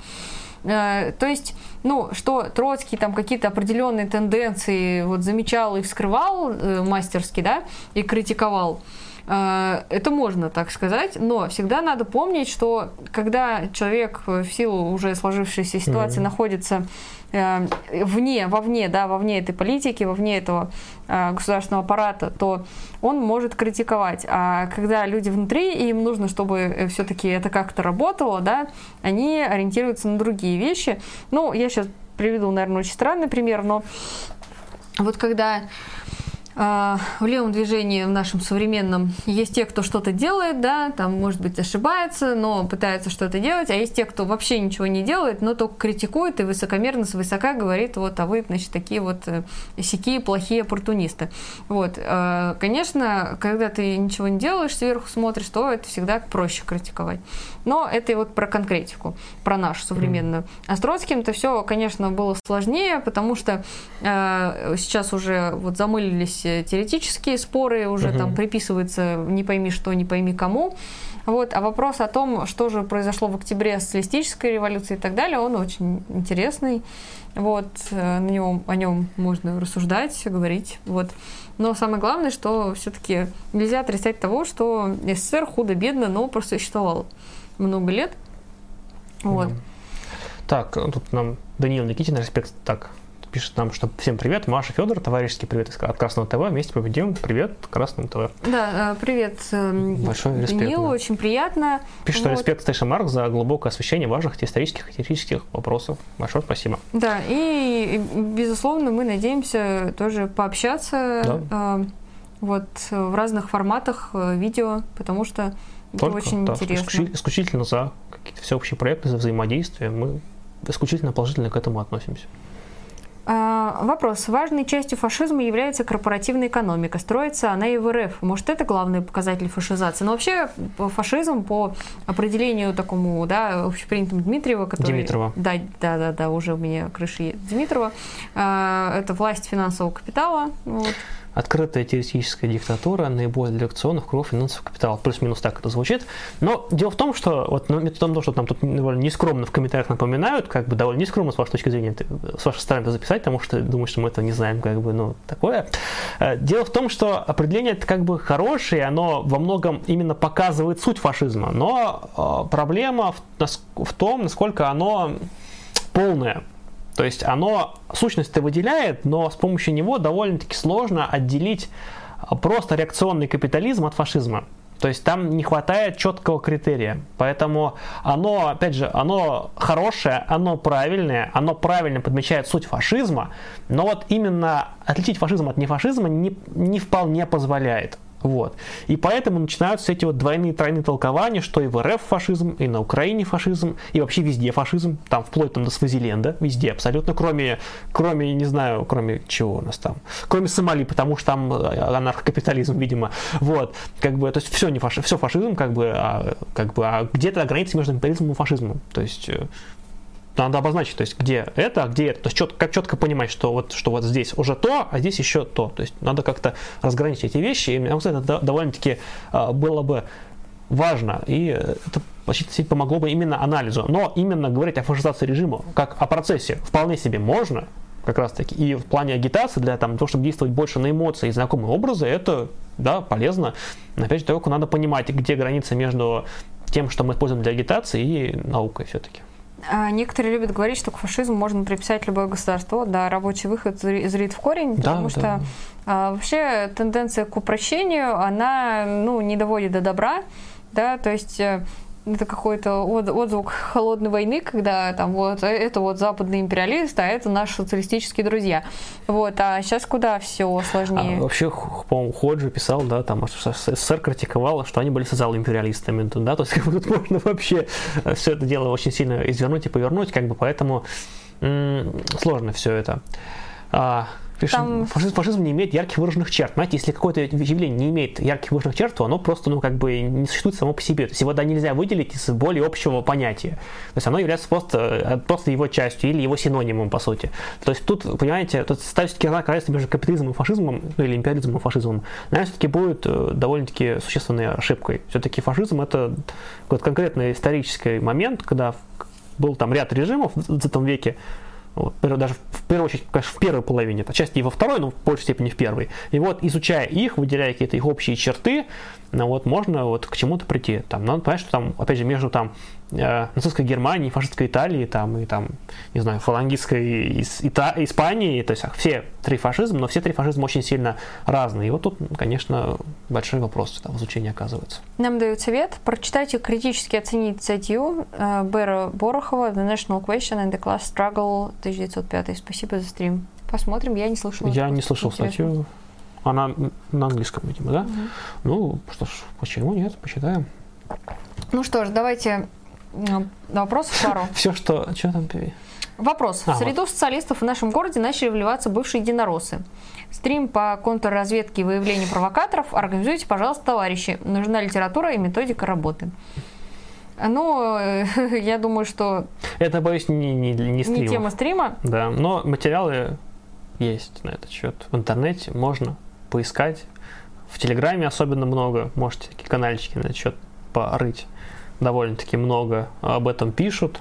А, есть книги, можете почитать некоторые вещи, можете почитать э, какие-нибудь учебники советские по судебной психологии, некоторые из них могут вам помочь а... в ряде моментов. Плюс, как бы, почитайте именно историю, историю mm-hmm. ВЧК, тоже очень могу порекомендовать. В этом плане тоже помогает принять некоторый опыт э, большевистский. Ну и, конечно же, желательно, чтобы у вас были некоторые там старые активисты, потому что они чисто эмпирически довольно-таки много вещей набивают.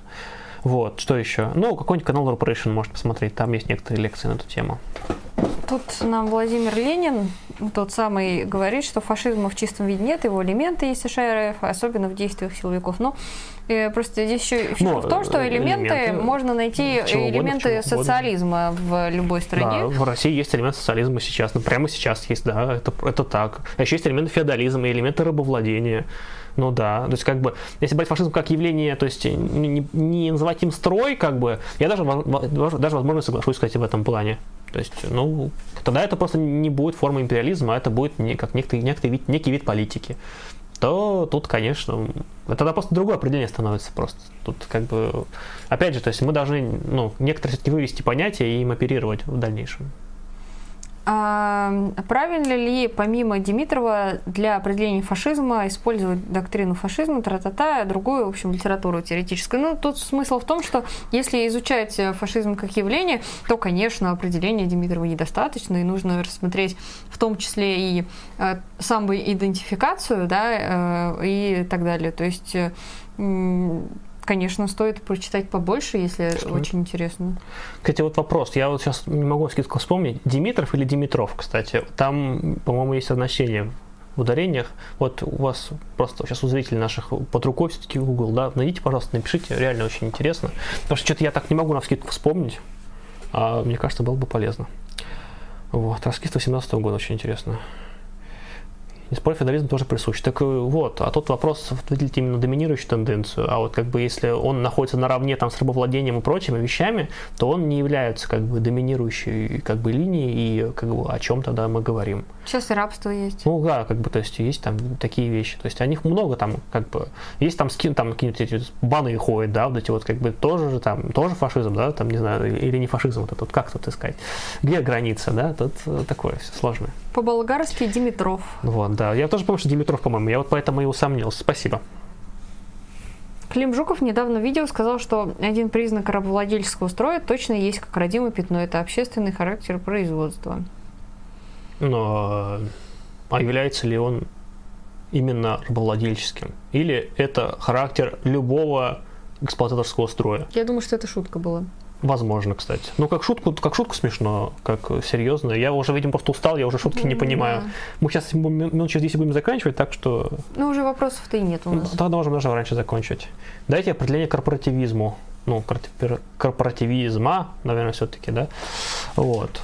Но если брать именно как это было осуществлено в Германии, то есть, по сути, это когда, а, по сути, когда у нас не осуществляется никакой антимонопольной политики, наоборот, э, все максимально вся экономика загоняется под корпорации, которые, по сути, превращаются в такие, по сути, министерства. То есть они э, работают, получая прибыль, то есть как капиталистские предприятия, но при этом, по сути, во многом подчиняются именно задачам, которые ставит государство. И там в эти моменты полностью сливается, по сути, э, элиты вот, топ-менеджмент, назовем его современный образ, да, и государственный аппарат. Они, по сути, становятся во многом неразделимыми. Вот. Это довольно интересно, потому что в Германии, собственно, такая система и была, но при этом, когда, собственно, был Нюрнбергский трибунал, э, всяких государственных деятелей, чиновников, военных вполне себе успешно судили, а вот э, э тех самых топ-менеджеров и промышленников, предпринимателей, которые вполне себе на тех же принципе, условиях участвовали во всех тех событиях, в общем-то, не тронули, и это было, СССР хоть к этому призывал, но западные страны, по сути, их отстояли как своих э, ребятушек. Так что да, тут вопрос на самом деле довольно тонкий. Вот, в России, просто я объясню, не, не было такого, что компании постепенно собирались в министерство. В России был скорее обратный процесс, когда советские министерства становились компаниями. То есть в России это идет обратный процесс как раз-таки. То есть э, уже в СССР-то, по сути, они во многом были такими, ну, как назвать, ну, суперкорпорациями, только под, э, ну, не капиталистическими, а потом их просто приватизировали, там, типа того же Газпрома, например, это самый такой простой вариант. Um, так, тут было... Да, ну по поводу э, высказывания Клима Жукова просто нужен контекст, потому что я, если честно, вообще не, не понимаю просто, о чем речь, а его интервью последнее мы не смотрели, если честно. Да.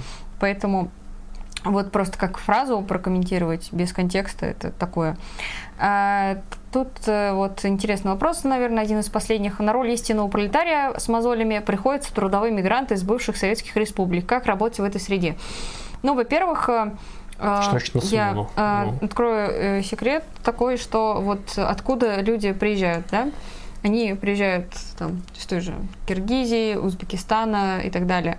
А, в этих странах есть коммунисты, есть организации, и я говорю не про псевдокомпартии, которые остатки вот КПССовских структур, а про э, низовые ячейки марксистов, которые организуют кружки, организуют обучение, во многом сформированные именно тоже теми самыми э, пролетариями с мозолями, которые в России э, посидели, вернулись туда, вот, а будучи в России еще и пообщались с марксистами.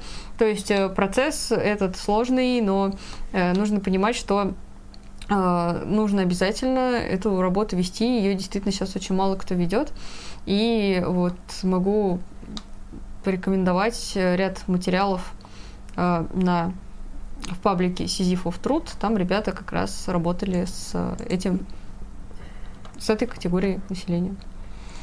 Вот. Э, ну, дальше тут нам говорят, кто вы, марксисты, троцкисты, кто вы? Как вы, интересно, а. сделать исключающим между марксистами и троцкистами, это довольно забавно. Вот, но я не знаю, по-моему, это тот стрим, на котором я просто ругала Троцкого больше, чем на каком-либо другом но тем не менее. Наверное, если ты просто говоришь про Троцкого, то ты уже троцкист. Тут нам пишут, что мы якобы над код пропустили, а от кого? Мы вроде ничего не пропускали. Пол... Полупорлосползители почитали, Кепку Ильича прочитали, они мы прочитали, Жанну читали. Нет, мы про, не прочитали. Про... А, mm. Полужирного не читали, давай ты прочитай. Кошмар, позор нам. Позор, да. Владислав Полужирный. Считаете ли вы рост числа инцелов и омежек обратной стороной западной сексуальной революции? По сути, смены надстройки без смены капиталистического базиса. Такое может, наоборот, привести к откату в дикий патриархат. У одних мужчин гаремы, а другие всю жизнь одни. Пусть даже женщины более свободны.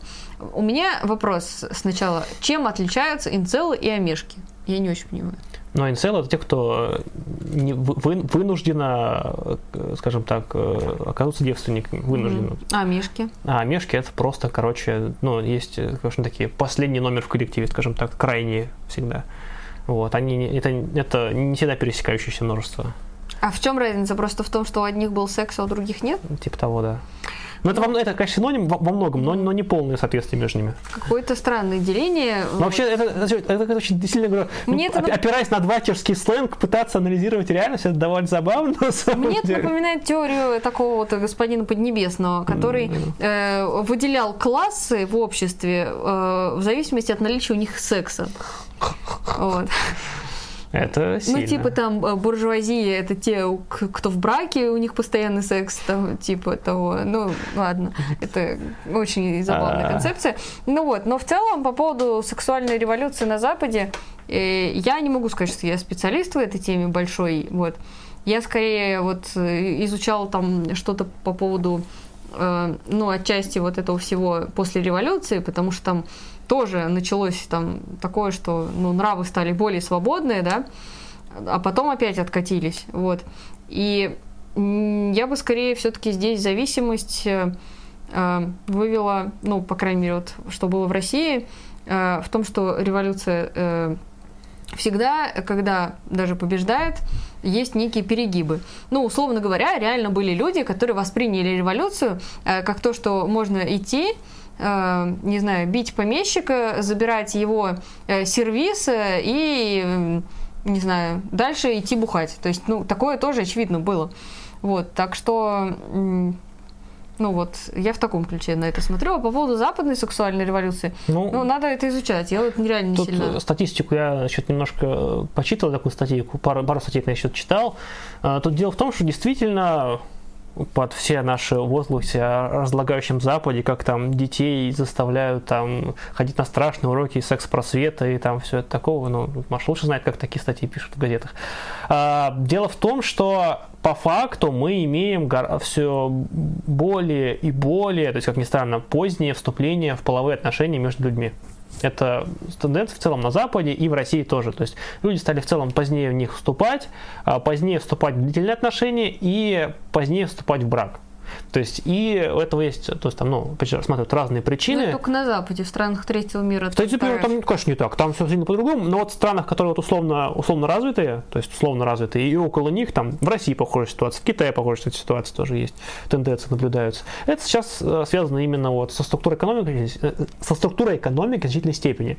То есть э, люди, ну, не уверены ну, в будущем каком-то своем, да, то есть они либо не строят отношений, либо предпочитают строить какие-то краткосрочные, потому что они понимают, что они, ну, по сути, ну, не смогут обеспечить себя в будущем, то есть они там не смогут, чтобы у них никогда не будет там своего жилья, например, там, да, а там, не знаю, растить детей там в съемном, ну, типа, ну, такое, да, и там поэтому детей там откладывают, позже рожают, там, замуж не выходят. Вот это как бы, да, это довольно взаимосвязанное явление. Очередь, конечно, это все от экономики идет, опять же, от неуверенности в завтрашнем дне, от смерти социального государства. Вот, то есть э, тут э, как бы понятно. С другой стороны, конечно, технологии отчасти накладывают, то есть то, что люди стали более изолированными отчасти. Но тут просто, опять же, то есть нельзя сказать, что это чистая проблема, потому что от этого люди там появились новые примеры, то есть, наоборот, новые сферы, где люди общаются, где люди социализируются, где люди я не знаю, там, знакомиться и так далее. То есть тут э, это нельзя чисто писать именно на технологии, а вот на социальную ситуацию в значительной степени можно. Вот да, в таких, в таких в общем-то, условиях мы во многом живем, да. Добро пожаловать. Вот. Институт брака нужно будет отменить. Но я думаю, что отменять не придется. Я думаю, что в процессе развития он, скорее всего, просто отомрет в текущем виде, так точно. Как, в общем-то, и все прошлые виды брака. Собственно, он же всегда менялся, он же не был никогда никаким статичным, раз навсегда таким данным, да, который всегда был. Никогда такого не было. Семья всегда менялась, собственно, она и будет меняться. Вот поэтому, да. А, ФК-модели пролетария, откуда я знаю. Но, по крайней мере, они точно эксплуатируемые, я так скажу. А, так. Крутые вопросы пошли. Да, да, как люди уже засыпают. Так, честно скажу, я уже маленько это не вдупляю, что происходит, и у меня голова немножко что-то раскалывается. Да, то, что... Поэтому, честно скажу, я бы слился так вот культурно, вот, поэтому большое, мы, наверное, ничего, ничего не пропустили, все донаты мы прочитали, на основные вопросы ответили. Так что большое спасибо всем тем, кто был сегодня с нами. Напоминаю, что наши стримы выходят по средам.